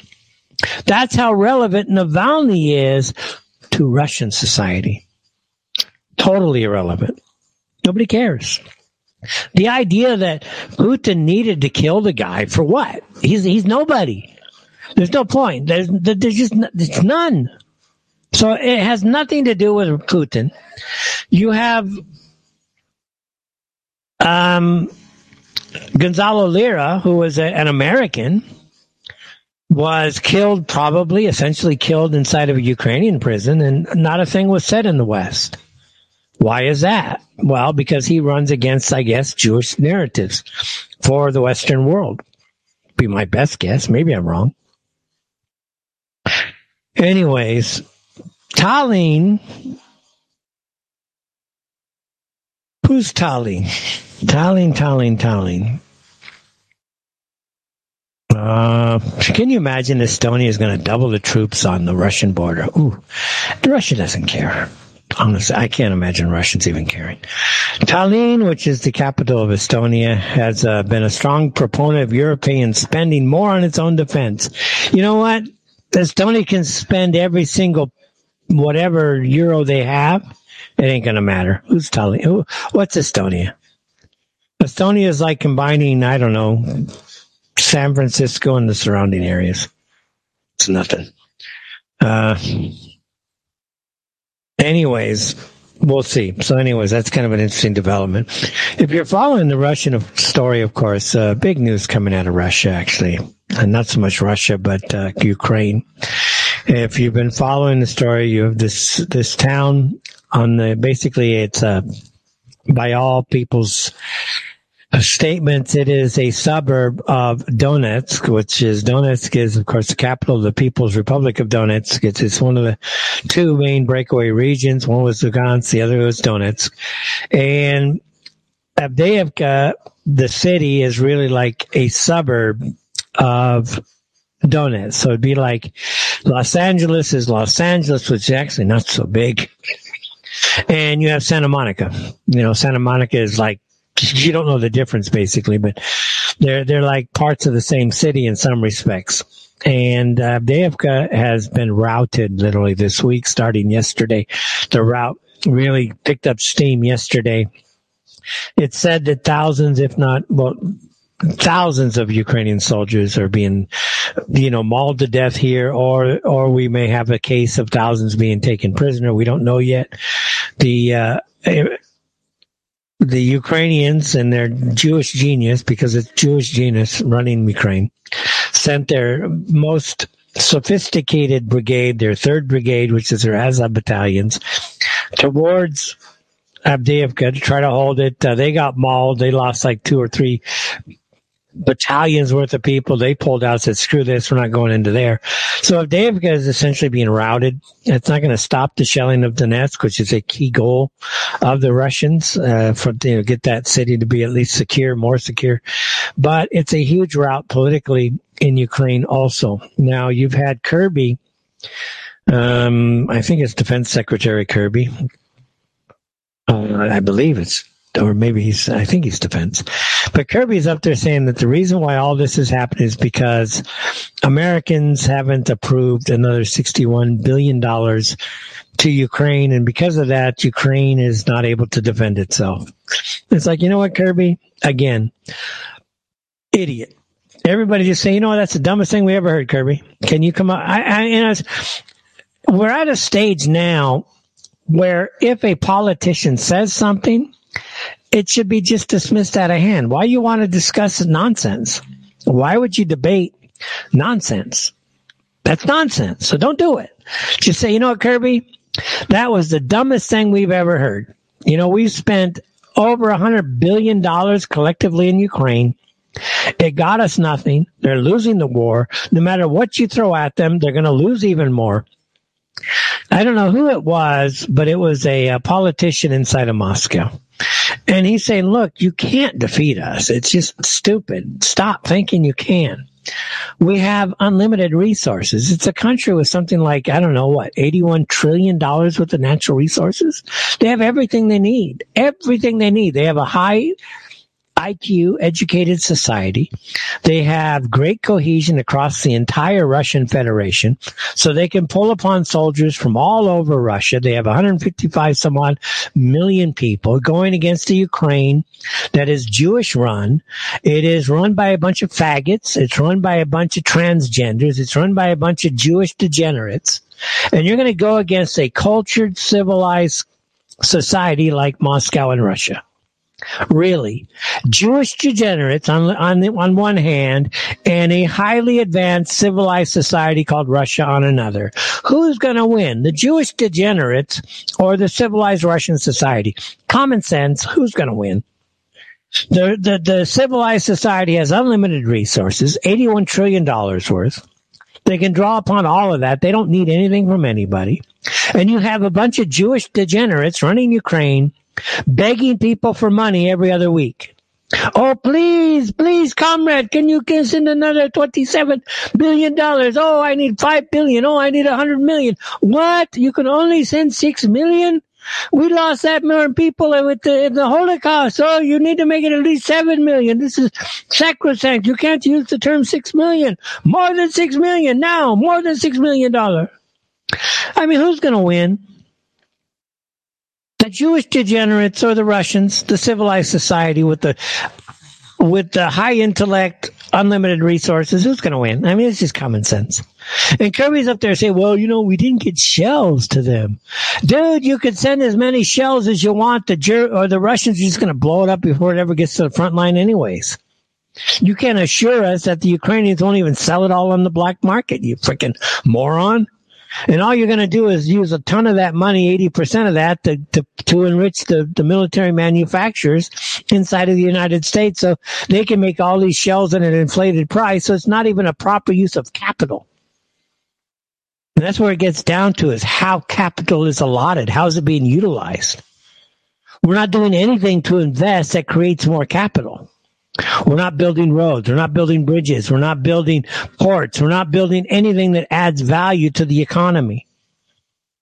I mean, let's be honest. You know, you take a, a, a strip of land and you plop down a railroad state way station there, and the rail's going to stop there every day. Guess what's going to happen? That place where the railroad stops is going to see economic growth. More people are going to come to serve the train. Well, it's like that across the entire economic spectrum. If you don't build anything that adds value to society, you're not going to have anything. And how are we going to have anything if the only thing that Jews are interested in is Holocaust museums and sending money to Israel, where it goes into another black hole and they just burn it on murdering everybody? And that's where America is at today. Do we fund Jews and their Holocaust museums so we can all learn about how Jews are liars and thieves and and cheats? You don't know that, but you can read between the lines. Or do we send all our money to Israel and, and Ukraine, where it can be lost in a black hole? And that's what the solution is for the American people. Plain and simple. While Avdiivka is falling, the, the, the, the what do you call it? The fallout, we'll see now, because it's done. I mean, this this thing is, is it's done. Avdiivka is done. The battle's over. All that's left now is the mop-up and the, uh, what do you call this? Uh, uh, what do you call it? Uh, the political mop, really the mop-up and then the political fallout. All right. Now, going back to Trump. What I see is this. MAGA in America is massive. No doubt about it. MAGA in America is massive. And to claim otherwise is, again, to fall under some type of delusion yourself. And that makes no sense. You have to recognize political realities. The problem with MAGA is... And it's, again, it's a positive too. I mean, Trump on one hand has been very good for the United States. Not so good for the rest of the world, but so what? The rest of the world is out for themselves, and America should be also. Did you know China has its uh, twenty twenty-five policy? China says that by twenty twenty-five, they want to essentially have everything that can be made inside of China made inside of China. Uh... Saudi has their Agenda twenty thirty. Agenda twenty thirty is the same thing. China wants to build everything it can build inside, or not China, Saudi Arabia wants to build everything inside of Saudi Arabia that Saudi Arabia can build. And they're going to pay handsomely to let that happen. But they want to bring everything on board. See, the trend of the world right now is not this delusional fairy tale of a bunch of moronic Jews, because they're freaking morons, pushing their diversity, equity, and inclusion. That is not the future. That's a death cult. Jews are part of a massive global death cult.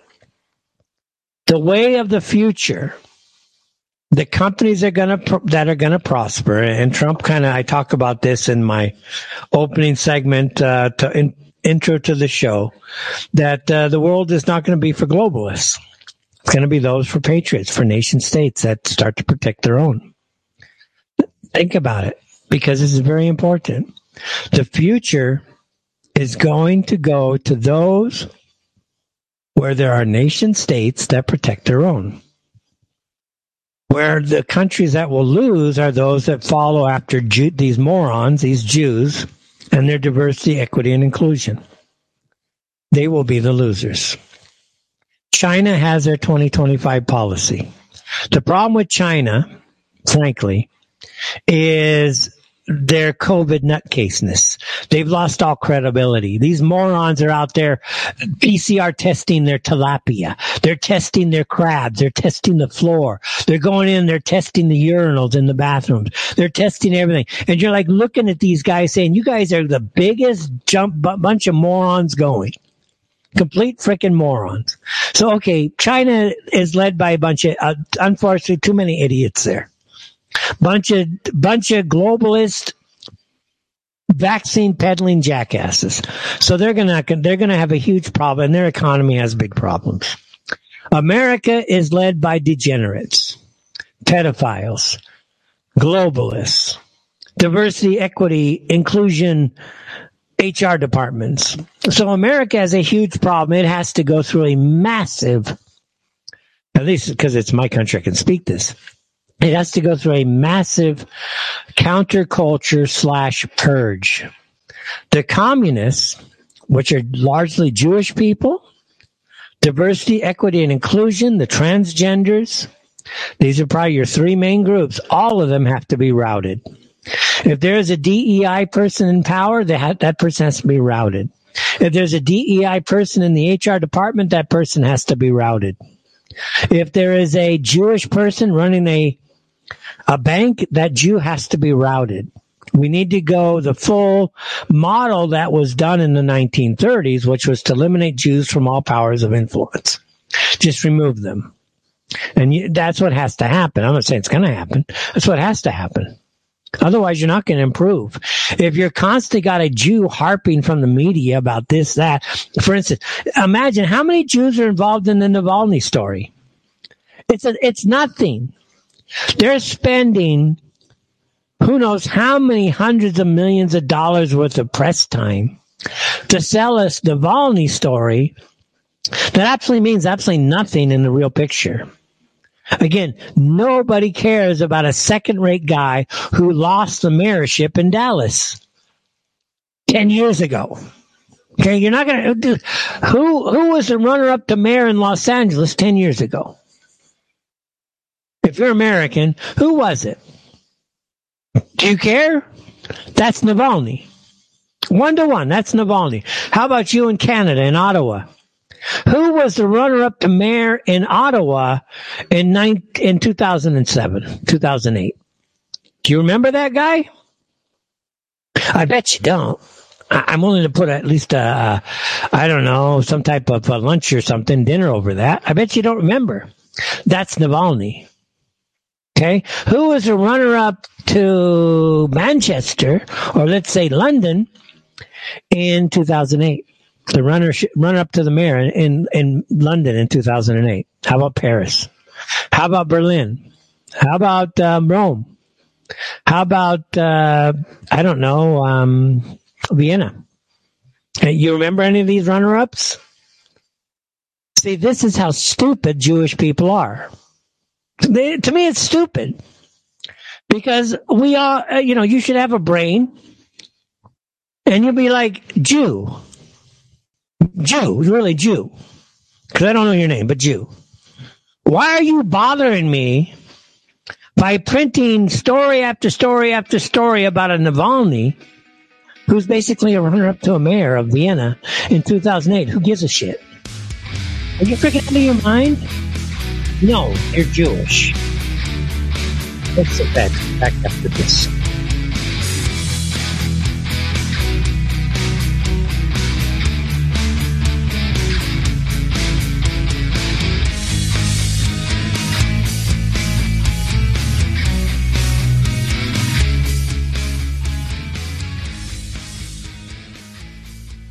It's a completely unexpected assortment of people. There is no thread that I can find that connects all of the people who've popped up in my life to be that lone, brave person in the crowd who says, no, thank you. You could not have known who these people are. They don't fit a common profile. Some are people like me. Some of them don't look like me at all. Some of them are people I despised on political grounds just a few years ago. But there's in one case someone who I made fun of on television, who was really the embodiment of everything I found repulsive, who in the middle of COVID decided, no, I'm not going along with this. And once you say one true thing and stick with it, all kinds of other true things occur to you. The truth is contagious. And the second you decide to tell the truth about something, you are filled with this. I don't want to get supernatural on you, but you are filled with this power from somewhere else. Try it. I disagree with you. Well, to talk about these issues in the open, regardless of the color of our skin. The more you tell the truth, the stronger you become. That's completely real. But you look around and you see these people, and some of them really have paid a heavy price for telling the truth. And they are cast out of their groups, whatever those groups are, but they do it anyway.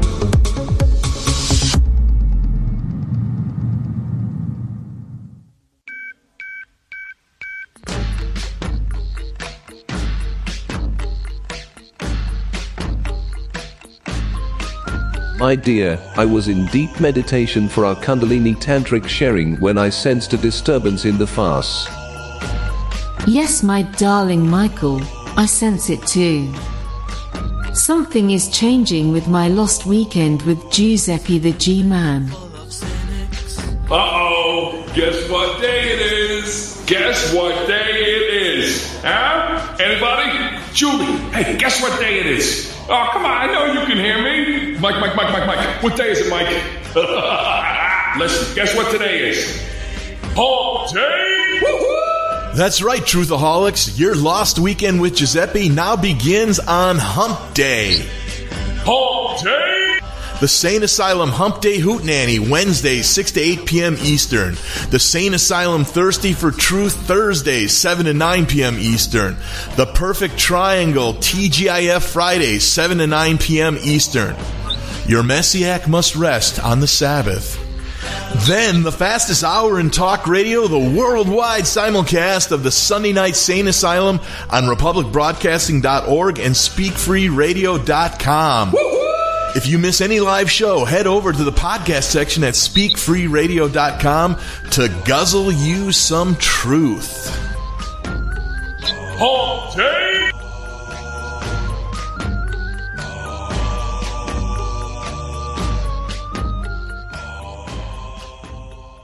You're listening to Speak Free Radio, the free speech internet radio platform.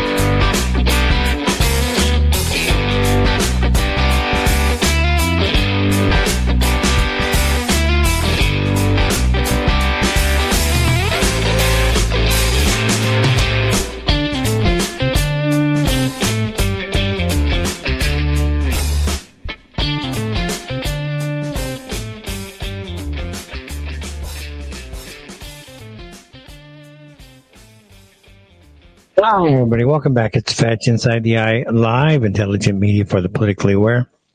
Uh, telephone line three two three, two seven five, one three one four. That's one three two three, two seven five, one three one four. Um, okay, people, Fritz. I don't know, Fritz. Uh, you're still around? No. Now, people are saying they were having trouble getting into the chat room. I'm not sure why that would be, but nonetheless, uh, it's not on me. Live chat.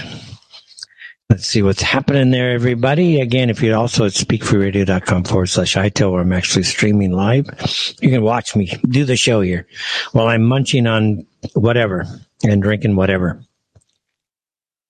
Um, chat room is slow for me to load too. Uh, anyways, what can I say? You're taking forever, dude. Load already. Live chat. I'll just reload it one more time. And hopefully to load. All right. Anyways, where were we?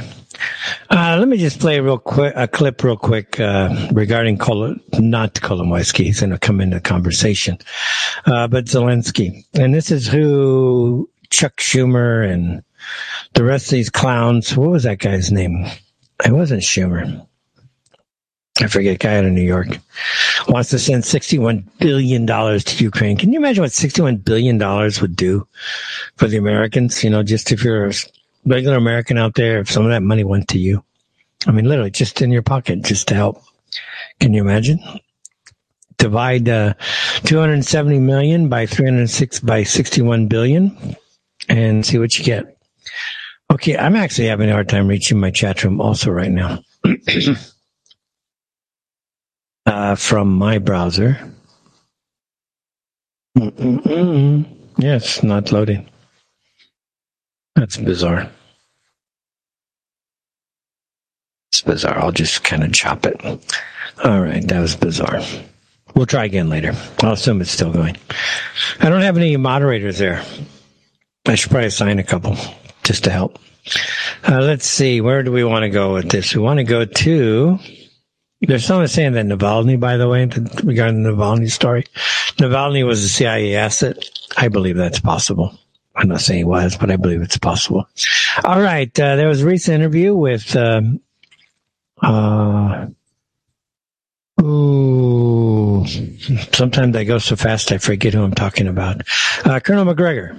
And Colonel McGregor was on with uh, Tucker Carlson talking about Zelensky. Who is Zelensky? Exactly. How would you characterize Zelensky? Well, Zelensky... George W. Bush called him our generation's Winston Churchill. Uh, well, this is W, right? Yeah. You know, not a very thoughtful man. Uh, he was a comedian who made a living uh, acting on stage, uh, frequently pretending to be a transvestite, doing things with uh, various body parts that I won't go into. And he was picked up by a, an oligarch named Kolomoisky. Kolomoisky has, is the individual who is probably more responsible than anybody else for funding this atrocity we call the Azov Regiment that runs around with the swastikas and Nazi gear and so forth. And he was picked and then blessed by Victoria Nuland and, and the State Department as their man. Now, when he originally ran for office, he ran on a peace platform. And he was overwhelmingly elected across the country because he said, if I am elected your, as your president, I will make peace with Russia. Ukrainians didn't want to go to war with Russia. Uh, they were looking for a way out of this and a resolution to the crisis. Of course, once he was in there, he took a different road. And I can't help but think that that road was defined for him by us. Yeah, pretty much. Uh, the United States has screwed Ukraine. Ukraine, honestly, guys, I think over the next ten years may not exist as a country. Uh, if if it does exist at all, what's going to be left will be non-economically viable. A bunch of Jews in New York and Washington are going to be schemed with a bunch of Jews in Tel Aviv to route tons of money to keep Ukraine still afloat. That would be my guess. Uh, I cannot imagine for a second that... Um, Ukraine is going to be able to survive, nor is there interest by any people in the region for Ukraine to survive, at least when it comes to the Russians. And they're the only people there. The people running NATO are kind of like, uh, I don't know, hard to hard to determine what these NATO people are. They're just not very bright. That's the problem with America and the West. We're run by really stupid people. I mean, really, really, really stupid people. Not stupid. Really, really, really, really, really stupid people. Baerbock and Schultz, and it's like these guys, even Putin was saying the other day, Like, he doesn't get it. How is it that Baerbock and some of these other politicians in, inside of their the E U, what is it that makes them be so destructive towards their own people? And that's something also that uh, Tucker was saying. Visits the store, spends money, he thinks it's going to cost around four hundred dollars. It costs around one hundred dollars. Is shocked. It's like, you know, it's, it's starting to see, you know what? Our leaders in the West hate us. Um, you know, we talk about silence, okay? And, and part of what we mean by silence is acquiescence. Your your ability to just stand silent in the face of people unjustly accused. And frankly, it has to stop. Whether or not you would stop it is whatever. I don't know. But as uh, our my sister, well, anyways, Mister V says in the background here, but it's so true. Man, V, your thoughts are so clear now. It's just like, damn, good job, dude. Um, you had the Age of Treason guy, who is, uh, I think, a Tanstoffel. Comes out and he says here, let's start by nothing. Let's start by noting that there are two very specific kinds of blasphemy that Jews are most keen to stop. The first they call Holocaust denier, by which they mean any form of challenge to or rejection of their version of history. Now, that is, again, so true. The second, it's not as bad as it used to be, but I'll tell you, ten years ago, maybe when this idea was formulated, fifteen, twenty years ago, if you hinted, and it's still true today, but if you hinted that the Holocaust wasn't real, the backlash was like amazingly swift, amazingly vitriolic. It, in some respect, it was like a comedy routine, watching Jews just try to, like, they see all these holes in their ship and they're just trying to plug it with wadding paper or something. They're just uh, putting the paper on the hole here, putting the paper here, doing whatever they can to stop the leak. Man, and they would go eight, eight shit crazy. I mean, if you want to deny the Holocaust in a group of Jews, the response will be the equivalent of a digital chimp out that you might see in an African community after uh, some perceived slight by the police. It'll be a digital Jewish chimp out. They're going to go crazy. So, here on the Holocaust, if everybody, everybody, everybody, everybody said enough is enough, shut your freaking mouths about your macabre fairy tale, apologize to us for the blood libel you're going to give to us, or face our backlash directly to your face.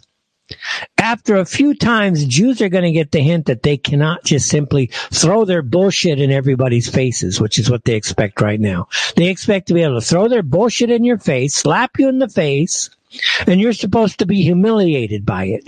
Now, it's kind of like, I guess, if you go to a fine restaurant, right? And you've picked a, a bad date, and you're a guy, and you're paying for the date. And the date gets up and she literally smacks you in the face right inside of that very exclusive restaurant. And you know you can't just respond back in that, and you're stuck with the humiliation and you got a deal now. Everyone's looking at you like you did something wrong when all the problem was your date the whole time.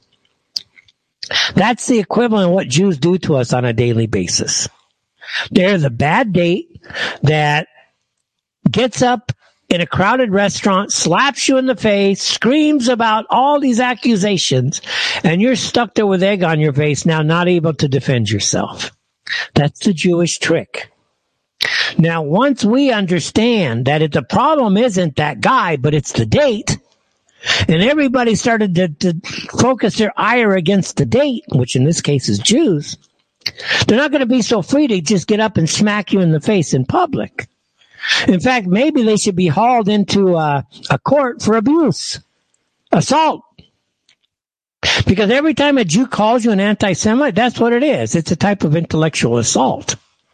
And here you are in a public forum trying to defend yourself against this assault. The Jew should be charged with assault, especially when it's malicious, and most of the time it is. So you've got a stupid, childish, third-grade level of historical na- narrative going on in the West. Our entire policy, our entire world um, view begins and ends with this stupid, childish fairy tale put out there by Jews. How stupid is that? And we're all sitting there like we're all silent, like, yeah, you Jews are not right, but we don't want to speak. Come on, man. Start speaking. In this period, they want to cast all of us who are whites today, his native, you know, Europeans. They want us all to feel shame for something that we have nothing to do with. Listen, you Jews involved us in all these wars that cost us half a million people, and you're shameless? You don't even thank us for saving your, your butts? Then, then you lied to us about the numbers? There's nothing about you guys we have respect for. And say it straight up, adult to adult, man to man. Screw you. Take your bullshit, take your blood libel, and shove it back up your you-know-what. Or we will start throwing it and shoving it back down your throat equally. Because that's what they do. They bring out the courts, they bring out the police, they bring out the thought control police. They try to destroy you physically, emotionally, intellectually, financially. Yet you're not supposed to fight back. Now, that's the level now. See, they want this for themselves, but then they want the governments literally to stop and enforce all forms of criticism against them, and especially against their ethno-state Israel. Hey, if you criticize Israel, it's a form of anti-Semitism. For what? This death cult that goes out and murders twenty-seven members of a family? Without any remorse, you got your soldiers out there putting out their TikTok videos on how to blow up mosques? And yet you, you sit there and you brag about hitting, targeting twelve-year-old kids? There's nothing about the Jewish state that is worth shit. It is a satanic death cult, as some people call it. Nothing about that place is worth saving. It needs to be literally surrounded, nobody left off, and let this thing fall apart and let them implode and let them live the life that they want to bring to everybody else. No escape from Israel, none. Let everybody just go in. People can be as humane or not as they want. Nobody should care. And if, if you're, you're, you warrant humane treatment, okay. But you know what? The vast majority of Jews don't warrant humane treatment. Now, as we all know, Jews have been complaining to us, whites in the in America, for decades upon decades upon decades. Yet we're not supposed to criticize their bullshit. As Mister V put it out there, effectively the Jews and their worshipers are calling for a ban on blasphemy against Jews.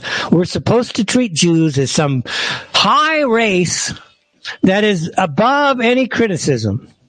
Now, here's the funny thing. Did you follow your Noahide laws? Worshipping Jews is a blasphemy itself. It violates the Noahide laws. You're actually not supposed to worship Jews. Yet Jews create the conditions where they want you to worship them. In fact, they tell you to worship them. Now you're in violation of the Noahide laws. Guess what? They get to chop your head off. What? You were worshiping us Jews because we told you you had to worship us Jews, and you actually did it. Because you did it, we get to chop your head off. Or kill you with a vaccine. Or send you to death in uh, some other way, like uh, poisoning your food supply. Maybe we just cut it off entirely and you can starve. It's one of our favorite ways. So they don't want any irreverence against them. They don't want any disrespect, as if they deserve respect. They don't want any distaste with their policies. Yeah, murdering kids is just so fantastic, right, Jews? All you scumbags, go ahead, go ahead. Tell me to my face, killing Jews, killing children is great. Tell me, because I know you can't tell me. If I'm in Israel, you'll say it, because I know in Israel, you're free to be your own anti-human, animalistic, barbaric people. because you're among your own, right? But at least amongst us goy, you got to temper yourself a little bit. You believe it's cool to to murder all them goyim children, don't you? Come on, Jew, admit it. Admit it, dude.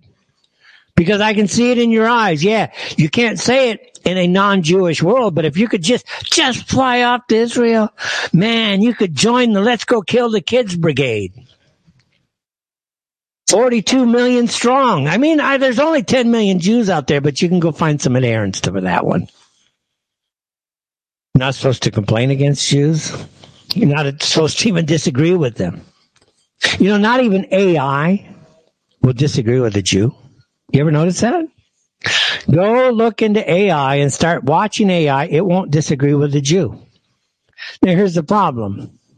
If you have an A I being trained and formulated to where it will not argue with or disagree with a Jew, eventually as it self-learns and teaches itself, the idea of disagreeing or criticizing a Jew becomes part of the A I algorithm. And guess what? A I condemns you for things Jews programmed into it. And it was like, well, A I said so. Amazing how it all works, right? Let's run out to the phones real quick. seven two seven. Hi, welcome to Inside the Eye Live. Dave Fetch, you're on a roll today. Thank you, man.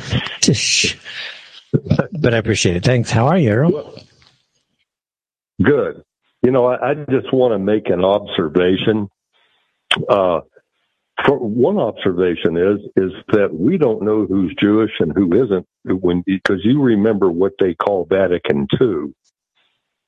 Uh, that what happened back in the sixties when uh, the Jews and the Catholics like, converged. Are you familiar with that? Actually, no. Not being Catholic, I don't follow their politics too much, but it sounds important. So go ahead and enlighten yeah. us. Yeah, it was called Vatican Two. You can look that up. It's too much for me to get into, but that's okay. When everything changed.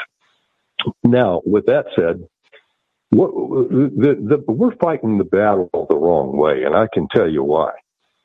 For one, you're not going to beat them militarily. You're not going to beat them politically, and you're not going to beat them monetarily. We're up against uh, an enemy that hits below the belt. In order to beat that enemy, you must hit below the belt lower and harder than that enemy does. We have some very smart people in our movement. Uh, most of them aren't, but some of them are. Some of them have doctorate degrees and, and things like this. And what they're doing is they're educating people, and they're talking about history, and they're and they're doing a great job of what they're doing. But I can tell you, the smartest guy in the room will lose this fight hands down. Because take a look at what the other side does. You talk about it constantly on your show.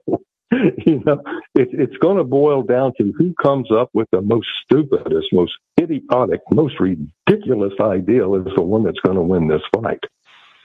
And I use use Patrick Little as an example. Take a look at his videos. He he ran for office. He lost hands down because he's in, he's not in their league politically. He would never have a chance of winning in any battle with them. But he beat them hands down in the battle of the minds. He drove them literally nuts. By the end of the battle, they were so mentally exhausted, they didn't know what was up or down. But he was just getting warmed up. You know, so that's what it's going to be. The stupidest guy in the room wins this fight. And that's my observation. That's what I just say. Yeah, in some ways, you're right, because all it really takes, because we have more stupid people than they have stupid people. You know what I mean? And we have more intellectuals. it's just it's just demographics, okay? Nothing personal here, guys. It's just demographics. We got way more stupid people than Jews have stupid people. And Jews, the vast majority of their population is stupid. Even their intellectuals are stupid. But even on an intellectual level, because uh, of our demographics, we have probably one hundred times more intellectual people than Jewish people have when you really break it down. But like you said, it's below the belt. And I'll tell you what, maybe the trick is to motivate and educate our stupid people to do something stupid to their stupid people and uh, you have an all-out war, you know, uh, type of thing where our stupid people want to survive for their family, and the only way they can survive in this battleground is to protect themselves, and the only way a stupid person can, which is, of course, uh, stuff we're not supposed to call for on the air. Yeah, well, I'm not suggesting that you do stupid things such as violence or anything illegal. Yeah, no, no, I no, mean, no, just, can't be doing that. You know, they're not doing they're not doing violence and things illegal uh, outside of what the military, you know, scope is. But it's just that basically, in general, you're not going to beat them militarily. You're not going to beat them financially. You're not going to beat them politically. The only way you can beat them is psychologically.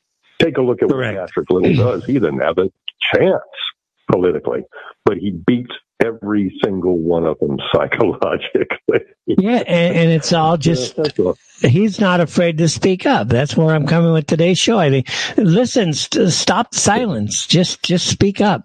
You know, you see what's happening to your country. Just speak up. Uh, but, you know, I think he's serious. I don't think he's doing this. I think he believes what he's doing is serious. You know, I mean, when I look at those those films, I mean, it, it keeps me in the, the biggest group of stitches you could ever imagine. But, you know, and I think what it is is takes a guy who believes he's smart, but he's, but he isn't, you know. And it's just, I think that's just it. You have, you need people that are stupid but think they're smart, you know. Well, you know. That's what it seems like. Uh, you know, they yeah, say the most, most, your, thanks. All right. I was just saying the most dangerous thing is when you have an opponent who thinks he's smart, but's actually stupid, and they believe the fact that they're smart. Uh, you just can't defeat those people so easily. That's the Jewish people in a nutshell. That's what I say. Whoever comes up with the most idiotic, retarded, stupid idea will win this fight, hands down. So. Uh, all right, I'll let you go, Fitz. Get back to your rant. It was good.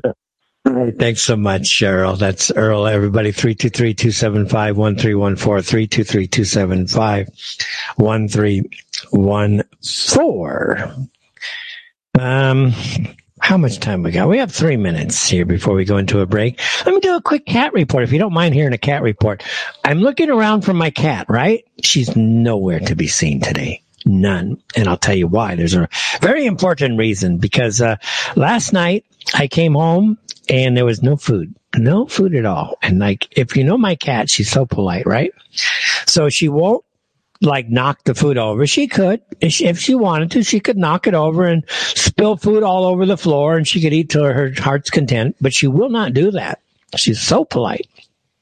She patiently waits for me to come home, and then I fill up fill up her bowl. So last night I got home, I filled up the bowl, and uh, she's been very sweet the past few weeks. And she crawls into bed with me when I went to bed, and she's underneath the, the covers. And then I woke up, did some things, was very tired. I went back to sleep to get just get some rest, because I got a busy week that's coming up. So I took some rest, and uh, she crawled under the covers. You hear some panting, and she gave birth to four kittens in my bed while I'm sleeping. Not really sleeping. She started while I was semi-sleeping, and I'm like, you could hear her panting away. It's like, well, that's okay. I think she's giving birth. You can see she'd been very pregnant for the last few weeks here. So I've got four new kittens here, and they're still on the bed. I took them off the bed. I put them into a box. Of course, I had to change all my sheets and coverings because that's kind of messy. So I, uh, put them in a box, and she promptly jumped down, and not one, not even a delay. She picked them up by the way cats do and put them right back on the bed. I'm like, okay. So I put down a uh, folded uh, blanket for her, and she's now on the blanket with the kittens. And I, every time, I've, like, I haven't done it now, but uh, maybe I do it through this break. I go in and say, hi, what you doing? And she's like, meow, meow. It's like, you know, yeah, where are you? I'm doing the show. But she's like, I'm busy. Can't you see? I'm busy. I'm busy. See, I, I got, I'm busy. So she's a new mom, got four kittens. One of them is about as black as black as you can get. Not a single patch of white anywhere. I don't know if that's a good omen or a bad omen, if for those of you who are superstitious, but literally, I mean, black. Not one ounce of gray, white, anything, anywhere. This is a peer. I've never, ever had a peer, peer, peer, peer black cat before.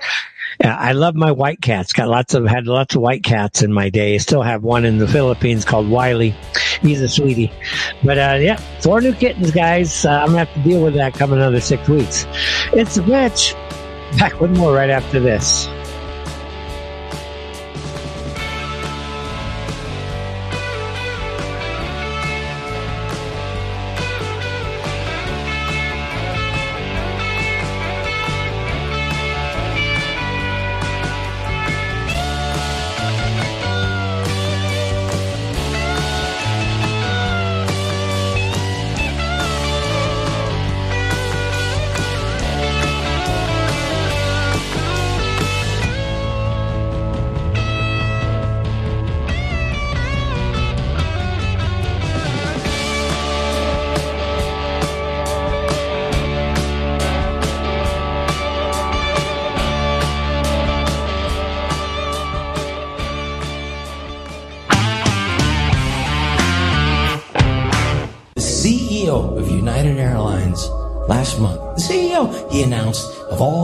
For all the new pilots that are coming up this year, all the hiring for the new pilots, the main focus is going to be diversity.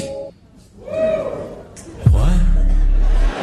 Diversity? Not the best pilots you can find? The ones with the most hours of experience? Nope, diversity.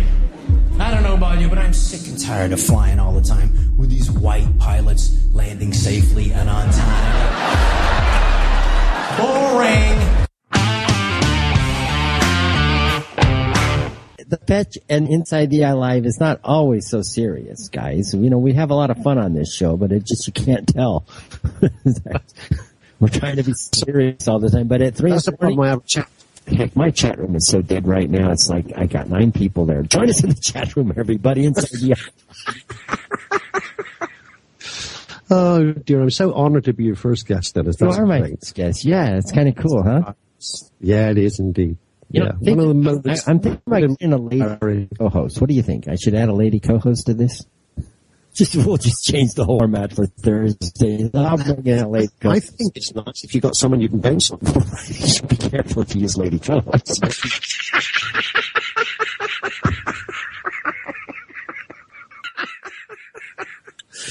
Oh, dear. Is this live?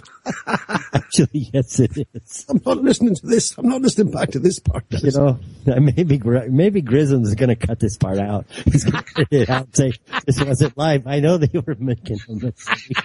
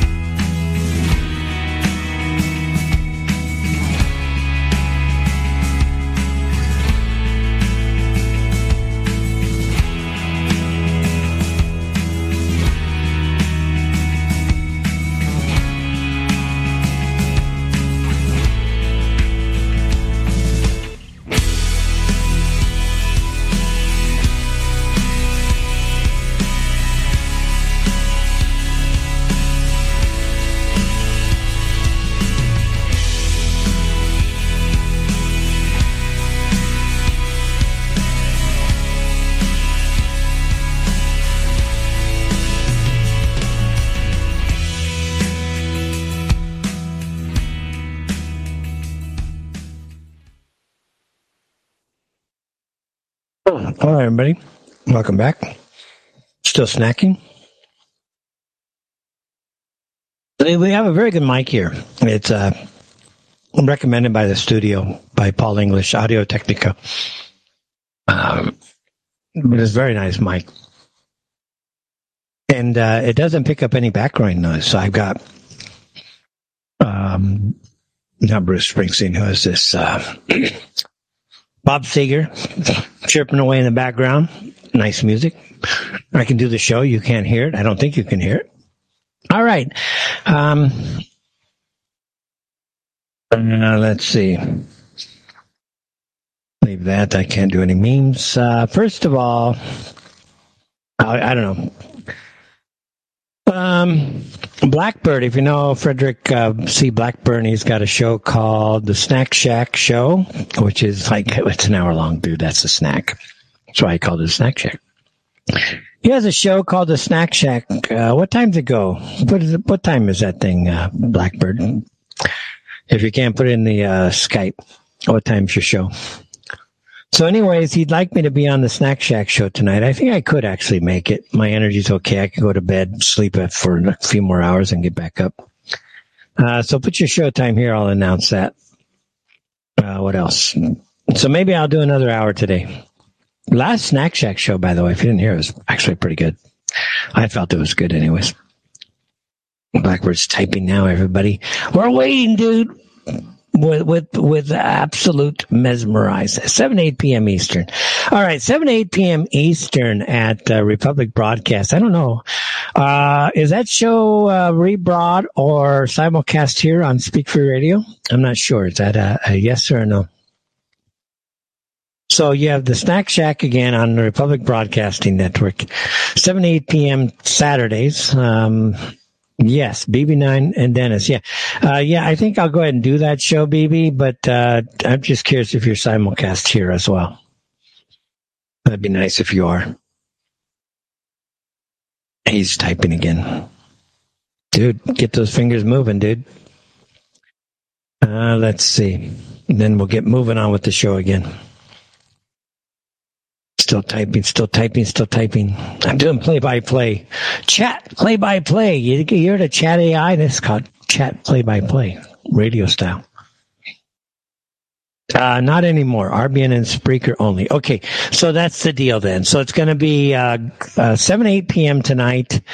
Um, I'll be a guest, I guess, on the Snack Shack from seven to eight p.m. at R B N and the Spreaker Radio Network. So I just went in, checked on the cat, because people love the cat report. And she is uh, doing great. She does. I say, how you doing? She says, meow. How you doing? She says, meow. I brought her some food, so she's getting served breakfast in bed type of thing. So my, she's getting too spoiled.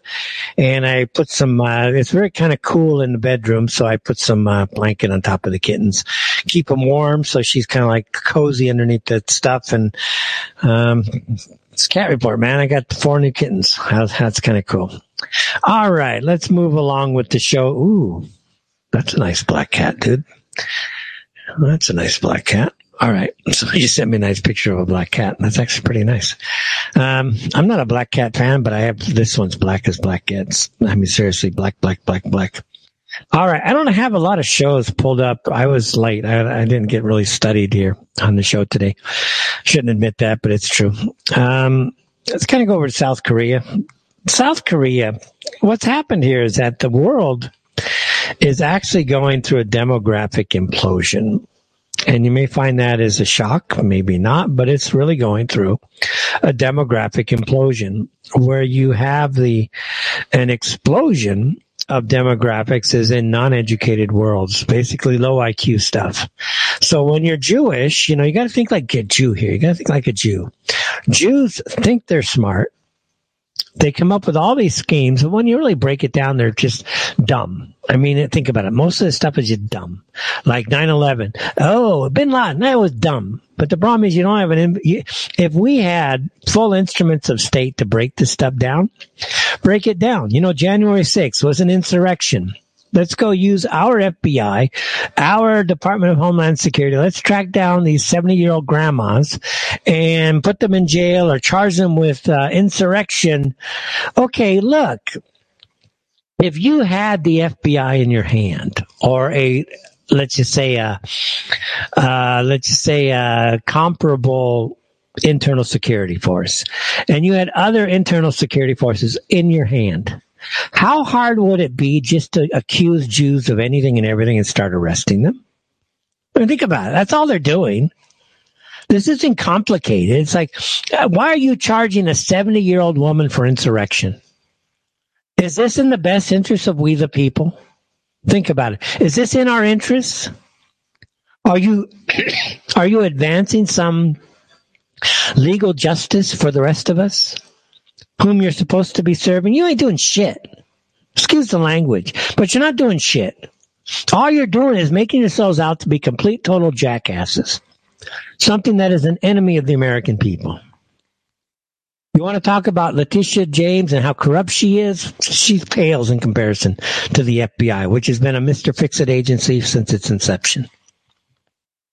Now, with all the stupidity that Jews do, like six million, what if it were against the law to talk about six million?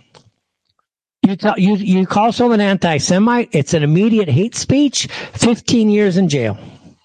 Total forfeiture of all your assets, and we're going to put all of your family into a re-education camp to teach them about how evil your, your idea is. That's how they think. That's how stupid this all is. What, you don't believe in the Holocaust? You're going to have to go to re-education camp. That's how stupid they are.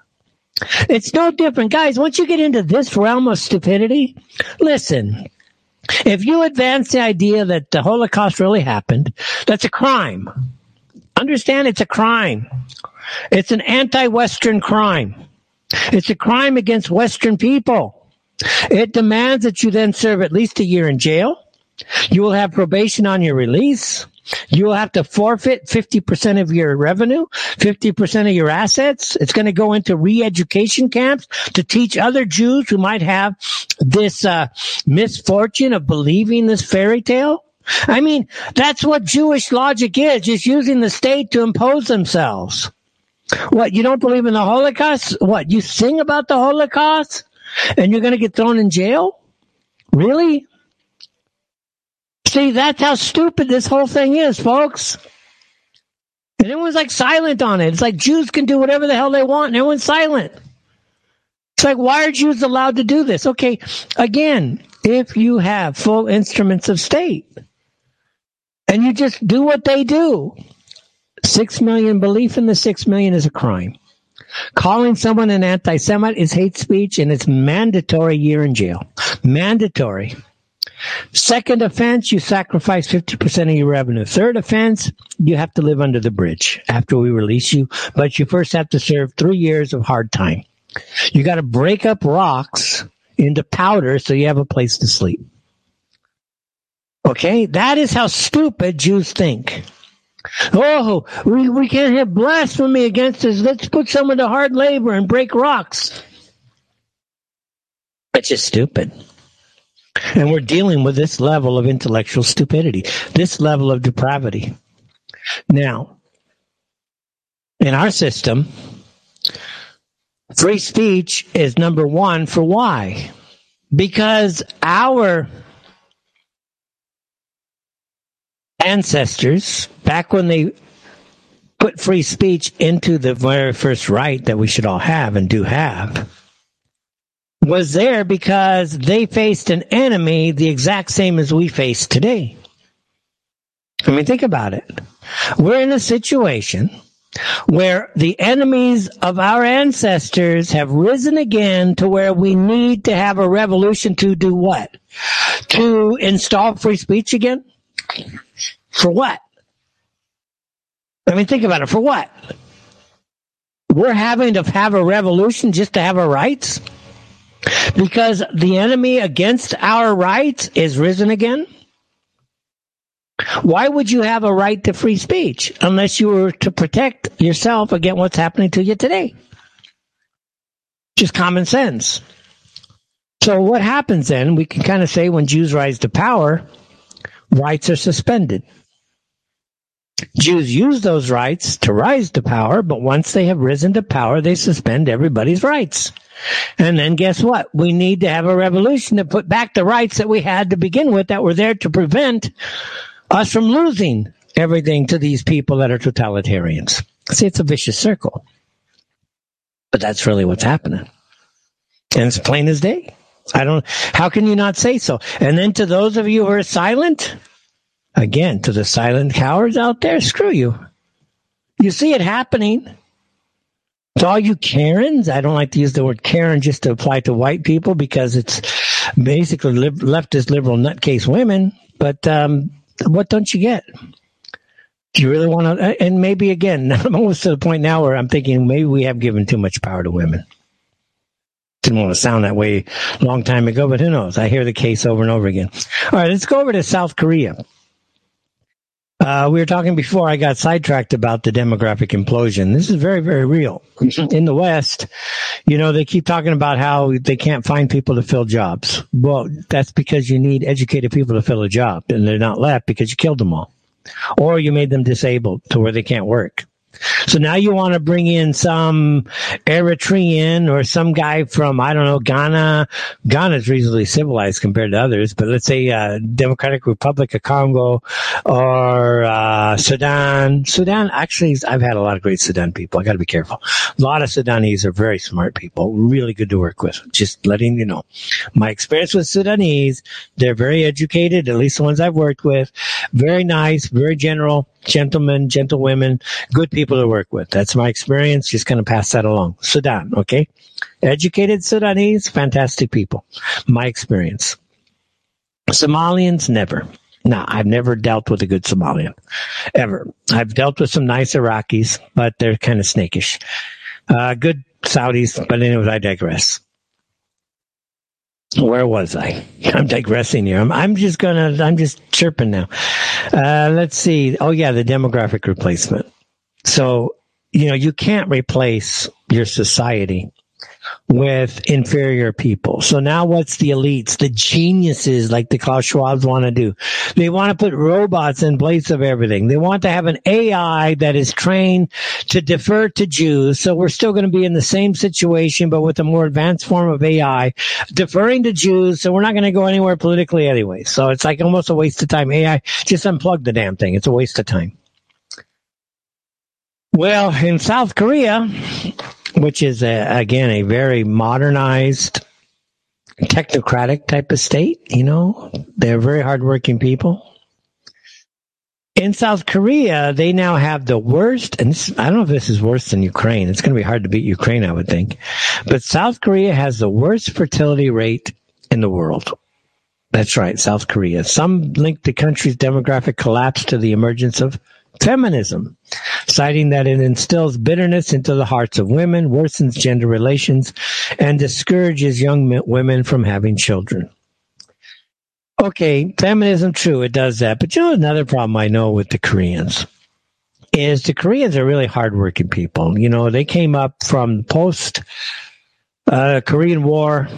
Country's destitute. It was completely destroyed, started from nothing. And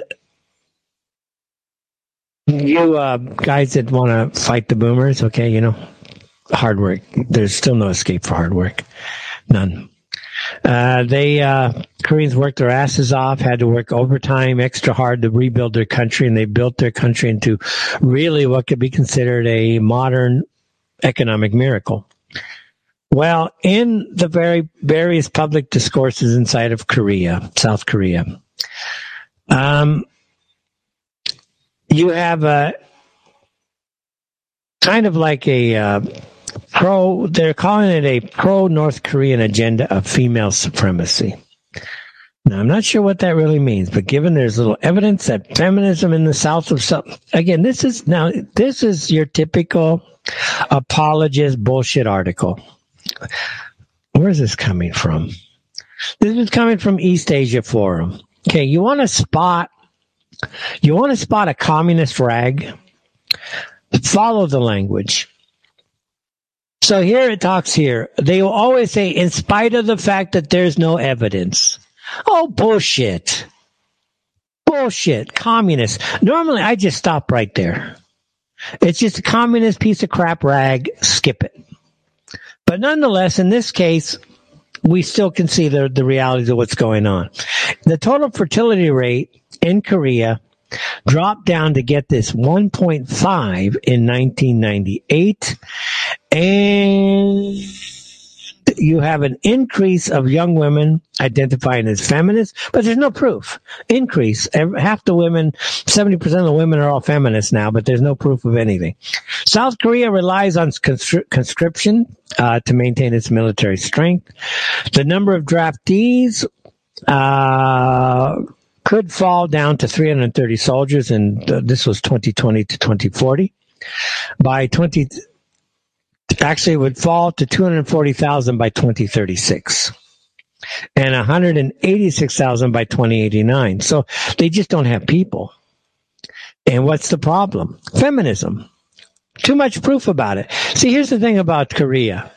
The bosses, and, and again, I'm not, I'm just taking this from anecdotal things I've read, so I'm not like an expert on this. But from what I understand is that bosses tend to be very, um, and that's a term they would use over there, bosses, by the way. Uh, but bosses, the, the management, they tend to be very against maternity. In other words, they want people like their previous generation to just work, work, work, work, to build the country because it was in tatters. Everybody has to work hard. You can't take time off. And because of that, nobody has a life. They're just working their asses off. You don't have time for kids. You don't have time for anything. And women have joined the workforce. A lot of them don't want to have kids because they might lose their job. See, the job comes before children. And uh, there's no end in sight. You know, so Korea, again, has a huge problem. The, the youth there, they want to keep delaying the births. You know, housing costs and household debt uh, are going up. Um, further, of course, that limits uh, family building because you're always in debt. Uh, traditional patriarchal model has uh, uh, basically fallen apart.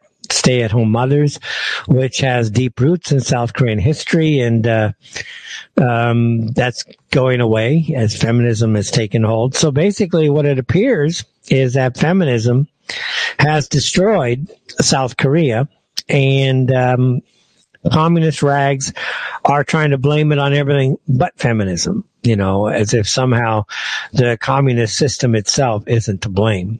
So, and, and we're seeing that across the world, of course, you know, same in Japan is very difficult. Uh, you know, they talk about the implosion inside of the European Union, same thing, except for Russia, except for uh, Hungary and maybe Poland. The policies are such that these, uh, we could only call them genocide in a very real way. We should see what, say it for what it is, is that Western policies, Western government policies are genocide, straight up.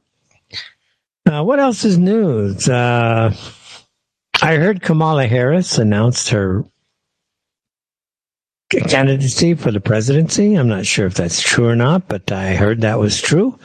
Uh, from what I heard, it's being all swept off the rug, but nonetheless, that's out there. Um, in Ireland, see, these guys will stop at nothing, folks. They want violent revolution, but if you're going to have violent re- revolution, you got to be smart about it. You're going to have to be very smart about it because that's about what's going to take, unfortunately. If you go into Twitter, and let me try to pull up the browser so it'll go faster. In Ireland, what they're doing is if you're a dissident, they're actually removing you from the voting rolls.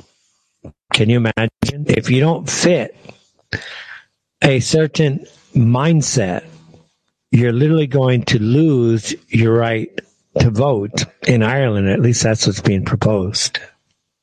There is a referendum coming up on the eighth of March. It's about protecting the likes of women's rights in Ireland and keeping women in the Constitution and keeping them protected within the Constitution. So you need to remember to vote no on that day against the government bill. Now, besides that, you need to be able to vote on that day, and this is why I'm talking to you. You have until the twentieth of February, and D-Day is coming. You need to get registered to vote. If you're already registered to vote, you need to go and check that you're still registered to vote. There's serious glitches within the system for some reason, and a lot of people are missing off the register. Register, so you need to go to check the register dot I E, enter the likes of your simple details like your address and that, and it'll be able to tell you, tell you whether or not you're still registered to vote. If you're not, it's just a case of rejigging it and getting you back in. But if you're not registered to vote already, guys, you only have a couple of days left. You need to get registered and you need to stand up for yourselves and protect the people of this country. This is very important, whether you are allowed. That is in Ireland, of course. So uh, you guys in Ireland, you have uh, apparently an election coming up. And consider this a public service announcement. So you need to get out there if you want to still participate in the voting process. You're going to have to get out there and do something uh, before the twentieth. Uh, today is the seventeenth. You got another three more days to finish that and get yourself in the in the roll. So don't say we're anti-democratic, guys. See, we just did a P S A for Ireland to promote uh, registration. So for those of you in the nationalist community, certainly you want to go in, guys. It's going to take uh, obviously a political element to this. You can't do everything by war. You can't do everything by protest. Even though the protests, the farmers' protests, have been very successful so far, uh, we've seen uh, Baerbock, or whatever her name is, I believe it's Baerbock, in uh, Germany, back off of some of her policies regarding climate change. But it's going to take this level of uh, this level of uh, focus. You know, the farmers are not silent. Farmers are en masse saying, no, no, we're not playing your freaking game anymore. And uh, let's just stop all deliveries to the supermarket. That's what you want anyways. Okay, let's just do it now while we still have power and let everybody praise your policies. There'll be no food, and they can thank you for it. That's what you want? Okay, fine. We're going to drop it now while we still have some power. And they are seeing some success, apparently, uh, from Europe. All right. I'm seeing all these nice pictures of cats in my feed. That's kind of cool. Talk about the cat report. You get, you get feed of cats, you know, very good. Uh, pretty awesome, actually. All right. I didn't pull a lot of stories today, to be honest, simply because I couldn't. I was sleeping. Um, but I was in Dubai yesterday, guys. Um, you know, it was nice. Uh, I, I was funny. I, when I went through customs the other day, yesterday in Dubai, I was literally at the far end, the farthest you can get away from the exit. And I was joking with the guy, man, you and me, we can't get any further than this. He says, yeah, it's not busy down here. I kind of like it. And I said, yeah, I can hear that. All right. So here, victory for Europe's farmers as Brussels caves in on emissions targets and eating less meat. Uh, Van der Leyen, you talk about a, a door, what do they call him? Doorknob, dumb broad. Okay. I hate to use the term broad. She's worse than that. But she's a, she's dead as, she's dumb as a door, door, what do they call it? Door, doorknob? Not doorknob, door stub? I forget what they call the door stops, the rubber stops. That is, anyways, I'll figure it out later. I forget. Some words I don't use for fifteen years, I forget. Uh, getting old. Uh, what else is news? Let's see if we can pull something up here. Documents. Uh, um, the W H O pandemic, of course, is still out there, uh, being played up a lot as far as uh, being damaging and perhaps dangerous to human rights. My point is this. If everybody votes for the W H O thing, uh, all the politicians involved and in its entire network should be deemed as treasonous for working with an inter- external enemy to sell out the country. And this calls for some type of revolution. They should be rounded up in due time, tried, executed. Anybody that wants to play this globalist game at that level, where it shuts down your economy, shuts down the world, um, these people need to be rolled up and completely destroyed. And I thank the U A E for its leadership in giving health such a prominent place in climate agenda, recognizing that the climate crisis is a health crisis. Still, the world is not prepared for a pandemic. The cycle of panic and neglect is... See, in some ways, I think this is almost talking in code. You know, it says the world is not prepared for a pandemic. What he's really saying is that the world is not prepared to accept totalitarianism in the form that they want to roll out. We're not ready for that yet. We're not set up for that. You know, we're not mentally ready to just lay down and let these faggots, because that's what Todorov says. He's nothing but a gay faggot. Okay, your typical homosexual totalitarian jackass. And when he says the world is not ready for a pandemic, what he's saying is that the world is not ready to accept our totalitarian vision for the world. Beginning to repeat. And there will be a next time.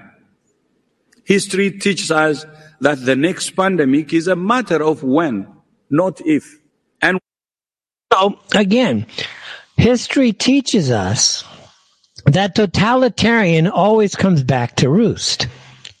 And he is the total, he's one of the voices for the totalitarian agenda. It's not a product of if, but when. And people need to stand up against his when, because that's what he's pushing for, totalitarianism. He wants to destroy the planet, create this utopian society for all his gay faggot friends, where they can all run around, be transgenders, and think they're so smart. The world will implode because these idiots can't build a thing. And in the meantime, they enjoy the entire fruits of the world because they run it all. They can steal and milch and do whatever they want off of everybody. But think about it. Every time he says, we're not ready for the pandemic, he says, we're not ready for his form of totalitarianism. It's a bench. Back after this.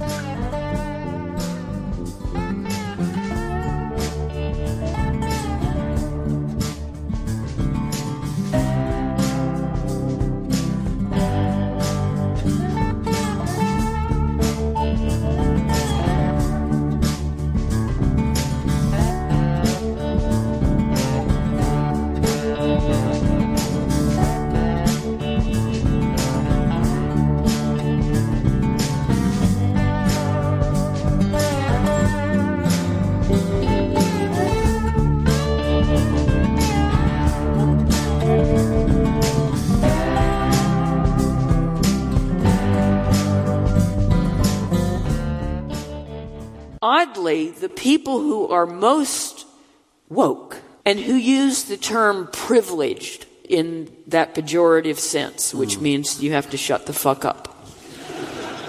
They are overwhelmingly white, mm. affluent, and well-educated. In other words, yeah. they are the privileged. Yeah, yeah. Right? It's the privileged who are telling other white people to shut the fuck up. Yeah.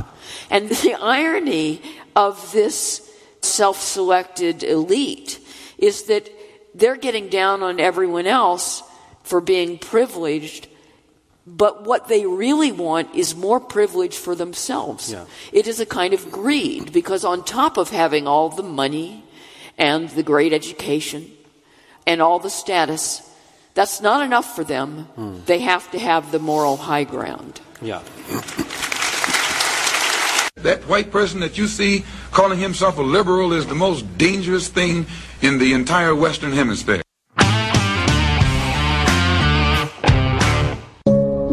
Let me tell you a scary story. An economics professor at a local college made a statement that she had never failed a single student before, but had recently failed an entire class. The class had insisted that socialism worked, that no one would be poor and no one would be rich, a great equalizer. The professor then said, okay, we will have an experiment in this class. All grades will be averaged and everyone will receive the same grade. No one will fail, but no one will receive an A either.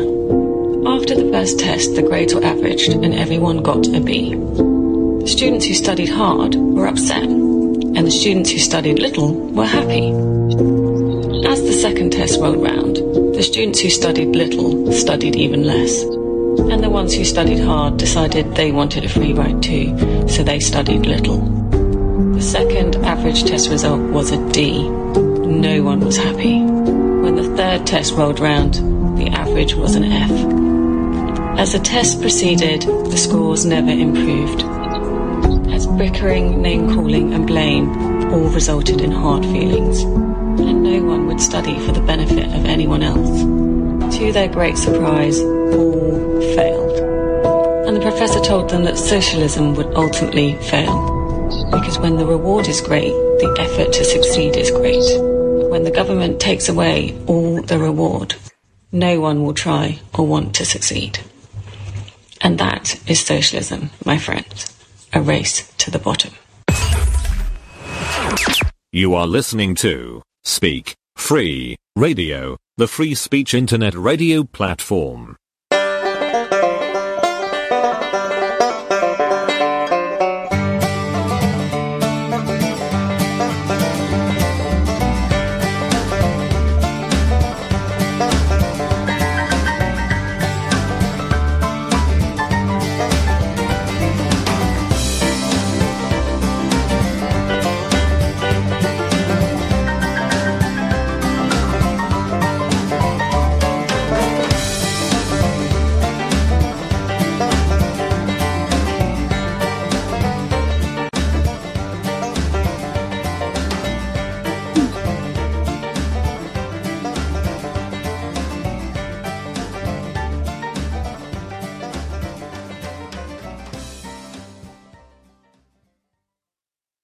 Hello, everybody. Welcome back. It's Vetch Inside the Eye Live, intelligent media for the politically aware. I finally made myself, made my way, I should say, into the chat room. And, uh, yeah, everything is going good. But, uh, thanks so much. And, uh, it's humming along very well inside the chat room. And, uh, usually conversation's pretty good. I haven't followed too much today, but let's run out to the telephones real quick. Uh, I think it's eight oh four area code. Hi, welcome to Inside the Eye Live. Hi, Dennis. Congratulations on the birth of your next your new kid litter. Yeah, isn't that exciting? Now I got to figure out what to do with them after six weeks. But nonetheless, so it's always kind of fun. Not really. Work and things. Not really. That would take one or two. No, it's Saudi. I tried to keep her uh, protected inside the house so she couldn't get pregnant, and she literally fell. Have, I mean, people that you know, just mention it to people that you know, and somebody might, you know, just show them pictures or whatever. Yeah, and, there are there uh, are public, somebody uh, would take it. Kitten or yeah, two. there's now there's some public places I can dump them off in. But let's first enjoy the time. It's going to be fun. She's a happy mom. You can see in her face she's very happy. So, uh, okay, mm-hmm. She's a mom, so she's enjoying, so it's okay. So, yeah. I, I just fed her breakfast in bed, by the way. You know, doesn't it seem, do you ever think about how, it, what, the, first of all, the, the behavior of the Jews seems to be like a cornered rat, that they, they know their time is really coming up, and they're just pedal to the metal. But the the whole hol- um, you know Holocaust bullshit story, it, it, you know, is that really what happens to them in another dimension or something? I mean, you know, I've thought that. So honestly, I've thought that, and I think that may be true. They're creating the very dynamics upon which they fear the most, and they're making it acceptable even on a, on this plane. And now with what they're doing inside of Palestine, it's more than acceptable. You know, com- like somebody said the other day to me, listen, relative to Israel, payback's a bitch. And what they're doing in Palestine is absolutely unconscionable. So payback's a bitch, you know. What I comes mean, around, I mean, the goes bad around, comes thing, around. The bad thing about Israel is they're going to want to take us down with them. Uh, that's, that's actually very true. That's the, that, that's the scary part. They're going to, I mean, the whole Ukraine thing, I, I mean, it's just all so sad. Like, I didn't want to watch any of the Dresden stuff. And I finally, you know, I, I had seen it years ago, but I finally watched Slaughterhouse Five again.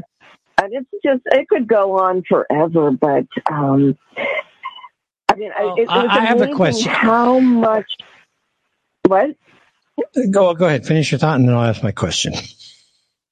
Uh, Kurt Vonnegut's Slaughterhouse Five, it was amazing how much they were able to get out, because they didn't roll out the real Holocaust lie until the uh, like nineteen seventy-eight, seventy-nine with that miniseries Holocaust. But I mean, they showed the Germans looking like ro- the German soldiers looked like robots. That's, you know, pro Hollywood. And they showed like one. They gave him an Italian name, but he really acted like a Jew. You know, just out for vengeance and just totally sadistic. You know, Lazar, Lazarus, what were you going to say? Or Lazaro, but sounds like Lazarus. What were you going to say? Well, mine was just something different. Uh, I forgot. Uh, I did have a question for you, though. I did have a good question for you. Maybe it'll come back to me. So go ahead and go ahead and finish your thought one more time. But uh, yeah, I, I don't I know mean, if I saw that. It, you know, it's almost like, I mean, what what was very true about the movie is, are we just living in this simulatrix matrix? You know, it's like it's like karma doesn't seem to be working, but we're just going through some just weird stuff that, I mean, it's just so tragic, all the stuff they've done and gotten away with, all the yeah. human suffering. Yeah, and when you said, I do remember now. I remember now what I wanted Sorry. to ask you. You mentioned that they mm-hmm. want to bring us down, right? And of course, you're you're talking about all the things they've actually done to us already. But when you think about what's going on today with the way the countries, I'm talking about our Western nations for the most part, with all the immigration, with the release of the vaccine, the, the, their, their vaccine, which is really a depopulation uh, ticking time bomb that's already killed and maimed so many millions of people, aren't they taking us down already? Aren't they? Isn't this part of the process well, yeah, of taking them that, down? Have you noticed? Like, I could be watching a YouTube that has nothing whatsoever to do with them, and then all of a sudden they'll show these like black people, but like they're using black people to traumatize us. Like, I can talk to black people. I live in a place where there's a lot of black people, but they're showing just the most disgusting. Like, it's like worse than looking, it's, it's the same as looking at rats. You know, it's like you just have that, that black person, Negro fatigue. Just they're shoving in black people everywhere, you know, in your YouTubes and things like that where they don't belong. And yeah, I, I definitely think that's part of their plan to, you know, the, they, they said that illegal, well, they're, at the same time, they're trying to take guns away from Americans, from law-abiding Americans, and making really hard restrictions for people to have guns. They're, they said that illegal, Ill, illegal aliens who are illegal, who are already criminals, can have guns. I didn't hear about but, that. Uh, Oh, you didn't hear about that? Yeah, yeah that would of, be like impossible. Weeks, you know, at least a week ago, maybe two weeks ago, yeah. It would be illegal impossible for to have guns. Yeah, in Saudi, only a Saudi citizen can own a gun. Mm-hmm. Only. You know, Saudi citizens can own guns, like any. Uh, it's difficult, but you can own a gun. Uh, here, in fact, it's uh, one of the biggest gun markets in the world. I think seven million shooters in this country out of a country of twenty-eight. So twenty-five percent of their population are gun owners. Uh, people know that. It's like twenty-five percent of the country is a gun owner here. And, um, but for, you know for a foreigner, maybe, no way. Maybe one of the reasons that Jews, uh, do such heinous things and murder so many people is like they're already dead inside themselves. Like on some yeah, but that's no consolation. Yeah, that's meta- that's metaphysics, and it may very well be true, but that's not safe. That's not helping us. You know yeah. what I mean? Uh, rationalizing yeah. that, okay, I, I, but it's I, not I, helping us. The other thing is, like the Bible says, don't ask for a king.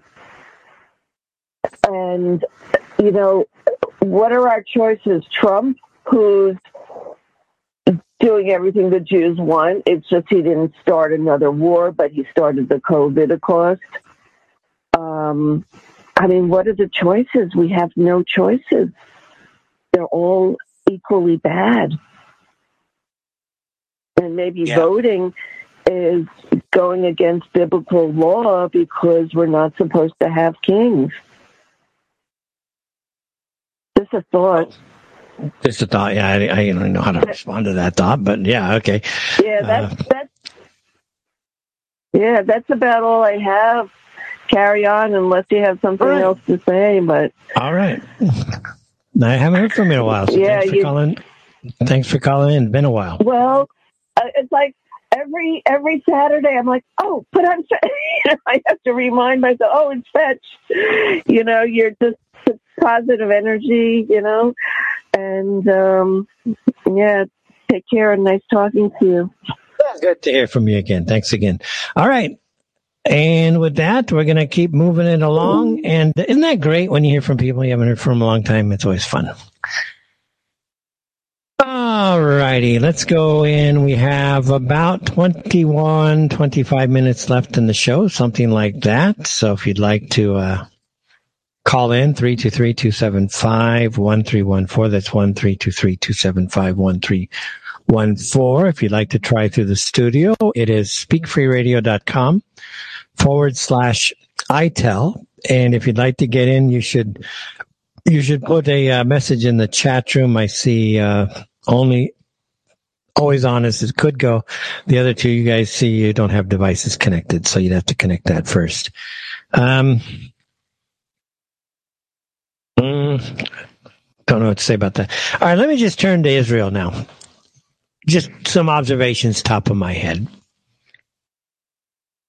The state of Israel, and by extension the Jewish people, because the state of Israel is an embodiment of what is the Jewish people, is really a repugnant institution on the face of the earth. Absolutely repugnant. It's vile. It is a form of racism that certainly matches what Azov would be considered in Ukraine. Um, it is certainly as vile as probably the Jewish Soviet Union. Uh, its propensity to just go murder people is astounding. You know what I mean? It's really astounding. Every day we have reports of one hundred, two hundred people being murdered by Jewish, by the Jewish state.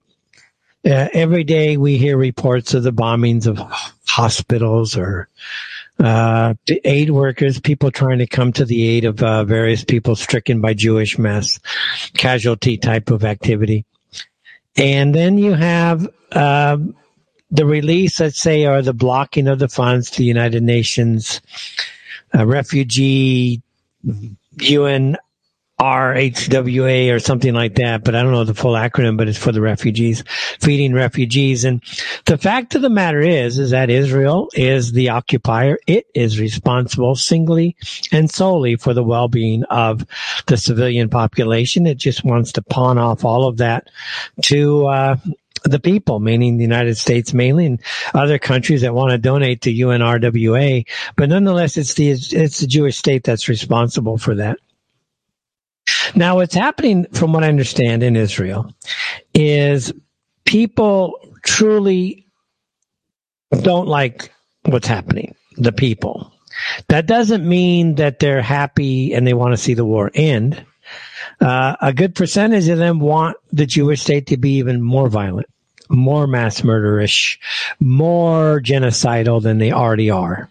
And that, again, is the state of Israel. That's, that is what it means to be a Jew, as far as we can tell. Jew means kill everybody. When you say, I'm a Jew, you're saying, I want to kill everybody. At least that's the message from Israel. I don't know. Jews may disagree with me, but okay, go ahead. You can call and counter me. I, I'll, I'll listen to you. But when you say you're a Jew, you say you're a vile, hate-filled, uh, genocidal monster. That's what it means to be a Jew nowadays. Vile, genocidal monster. You hate humanity. You love murder. You love death. You love destruction. You love killing anything and everything that moves. That's what, that's the message I get from the Jewish community. Now, again, maybe I'm wrong. Maybe. I, I don't think so. And again, I've never heard any Jews try to counter me. So, uh, and in, uh, I guess in light, or let's say in lieu of, uh, a prevailing counter-argument from these vile people, these murderous, cancerous uh, monsters that call themselves Jews. Uh, we don't have it. I mean, I, I, I don't know. I mean, I keep trying to find information on the internet that says Jews aren't master genocidal murderers, but I just can't find it. You know, they they they claim they're they they claim they're out there to help people, but uh, gee, their vaccine is murdering tens of millions of people, so they kind of they kind of struck out on that one. Um, you look at Jewish politics; they've helped import thirty million illegal immigrants into the United States. So the fact that they think they're humanitarian, where they're destroying their own countries, well, that kind of fell. That, that kind of fell flat on its face. It's like, dang, I keep looking, but everywhere I look, I find these Jewish murders. It doesn't matter how they do it, by the way, because if somebody dies from an illegal alien, guess what? That is on the hands of Jews who brought them in. Simple. Uh, every time somebody dies from the vaccine, guess what? From Jews who initiated the entire process. It's hard to escape the fact that they're just mass murder and genocidal maniacs. Let's run out to the telephones. four seven nine area code. Hi, welcome to Inside the Eye Live. Try that again. And I think it's connected. Looks like it's connected. Let's try it again. four seven nine. Hi. Welcome to Inside the Eye Live. Hey, Pat. Hello. Hello. Are, Hello. Are you hearing me? You're coming through great. How are you? Great. My name's Doug.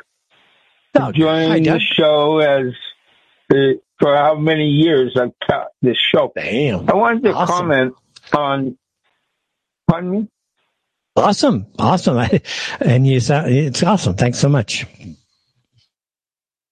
Okay. So I wanted to comment on basically uh, an aspect of the whole show. Um, number, and, and I have three anecdotal experiences as a first-hand witness um, that I wanted to comment on. Uh, and not necessarily in uh, chronological order, but okay, so number one, uh, I was about nine years old. Uh, we had a park near where I grew up, and uh, there was a, a female who had, uh, she'd have like four guys, big guys with her. She was kind of short, but she was kind of dykish. And she would come on to the basketball court and just push herself around, take the basketball, throw every, you know, just force everybody through imi- uh, intimidation. And uh, around uh, when I was about nine, this went on for years. Uh, my brother finally, uh, who was four years older than me, had enough of this. And uh So he came up there because this was like almost a daily occurrence. And uh, she got in his face and she tried to hit him, hit him, and uh, he just knocked her out with one punch. And from that time on, this female never showed up, never intimidated every anybody else in the basketball court. Okay. The second example was in the high school. I was in the twelfth grade, and I had heard about these uh, black guys going into the men's bathrooms and uh, kind of, uh, uh, well, they just, there'd be three of them, and uh, and and they would come up to to a guy uh, using the urinal, and they and they'd say, uh, "Hey, give me some money." And I had heard about it, but it never happened to me. So one day it happened to me. These guys are there. I finished my business, and I turned around, and I said, "I'm not giving you anything. Meet me outside at the end of the day." And and the guy I was talking with, I was like five seven. This guy's like six foot four.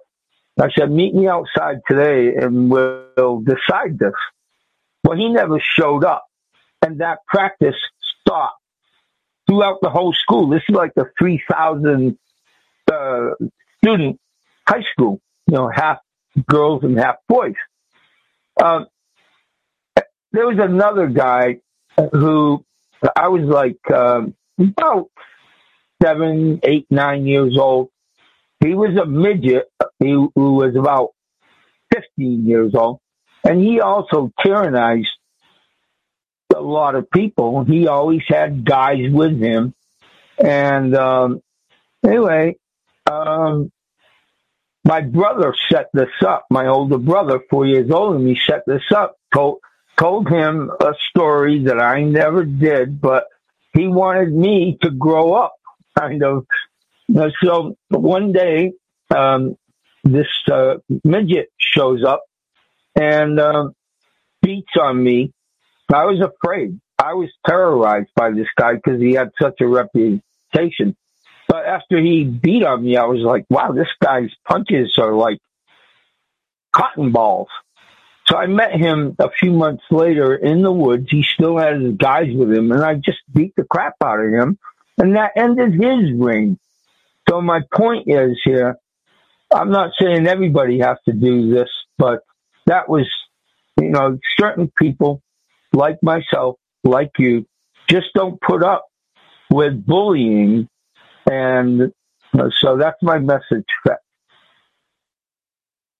Yeah, and kind of even the bullying, it's it's always a lot of it. It starts orally, you know, verbally, uh, through rhetoric, and just stop putting up with it. You know, they they want to in- intimidate you into silence all the time.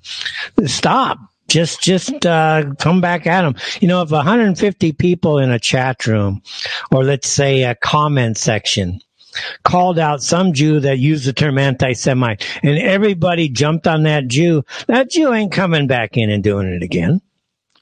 You know what I mean? He's going to stop. He's going to realize he's not welcome, and, and it, they won't do it. But if you just keep being silent and they think that they're so superior, they're just going to keep doing it. Well, th- my point is just stop. Stop being silent, everybody. Start everywhere. No, you're full of shit, dude. You, what do you mean six million? You know, it's not even possible. There are only two point nine million in all of occupied Germany. Go shut your trap, dude. Stop the blood libel against us, you know, that type of stuff. And just hammer them every time they speak. Don't let them have a free word anymore. And I, I that that'll that'll help. Yeah. That'll start some type of, at least you got the intellectual backlash going at some point. If they just don't stop, uh, like like in your cases, it's going to be taken to a physical level. And they're already taking it to a physical level. When they pull a police and they get you arrested, that's taking it to a physical level. They're not going to do it themselves. They're too cowardly. So they go get the police to do the job for them. And the police are too happy to do it. Police are cowards. Why are you even helping this Jew for something stupid like this? Yeah, unfortunately, so many people are cowards because they don't have a value. They don't have anything they want to protect, um, that they will protect with their life and limb, et cetera. Uh, so too bad for them, but many people do have that. It's just trying to figure out the matrix, you know, the puzzle, the, the propaganda, the all this went to uh, to the point where they finally wake up. Because at the end, um, where it's all going, um, they just they want to corner everybody, put you in a barrel like a fifteen minute city or whatever else, and just shoot you. You know, just end your life, end your your uh, livelihood, end your Uh, freedom to do anything you want to do. And unfortunately, there's just too many people like that. But I don't, I don't worry about that. I just have to do what is right, in my opinion, that protects myself, protects others, that seems to be truth. And that's all I can do, but that's enough. That that'll be enough for me, and and that can be and enough for yeah, the if it's preservation times, of, of people. Yeah, if it's you times a uh, hundred thousand, you times two million, you times twenty million, uh, that's a formidable thing. That's the fascia, you know. If we're all united together, that becomes the fascia, and it's going to be impossible for them to break the stick. So you got the right idea. We can only do what we can do for ourselves. You know what I mean? Not all of us are gifted to extend beyond ourselves. And so, okay, for me, myself is doing what I do. And it's, it's a little bit more than others perhaps, but it's still, it's just what I can do for myself, you know, or by myself. I still can't go beyond that. And I think that's true of everybody at all. Well, there's, there's something powerful about being non-fearful and also being peaceful in strength. In other words, I'm satisfied. Here's, here's where I'm going to stand, and I'm going to be peaceful in my stance. I don't have to necessarily go out and do anything. I'm going to, if it comes to me, I'm going to be peaceful, and I'm going to stand. There's something powerful about that, because the opposite of pe- of peace is fear. And these people, that's the basic element that they use, is fear. And if you're not fearful, then uh, then you can, well, you're comfortable. If I have to do this, I'm going to do it. I mean, I don't, you know, you just, it's a, it's, it is proper to use violence to defend yourself. So, uh, and everybody should uh, be able to use violence to defend yourself, your community, your family, et cetera. And if you're comfortable, if you realize that, then you're just not so fearful. It's not that we have total control over everything going on, but that's an option. And if you're in peace in that, that's powerful, okay? Because you're willing to die for that. And that's what uh, obviously has probably built civilizations from time immemorial. All right, we're going to let you go there because we are just about out of time. Thank Thanks you. so much for the call. Appreciate the call in. Uh, good stuff. Call again. And uh, again, guys, we have only about a minute to go on the show. And uh, just kind of heads up, you know, yeah, Benjamin Netanyahu's got big problems in Israel. His son is currently hiding, believe it or not, his son is currently hiding in Miami, of all places, on a, with a five thousand dollars a month Miami apartment. He's been filmed out. Like, these guys are idiots. I swear they are freaking idiots. Sitting out there with virtual reality glasses, having a cup of tea. What a freaking moron these people are. Anyways, that's the show, everybody. Hope you enjoyed. Come back again next week. See you tonight if you want, seven, eight p.m. The Snack Shack on uh, R B N Radio with Frederick Blackburn. Good night, everybody.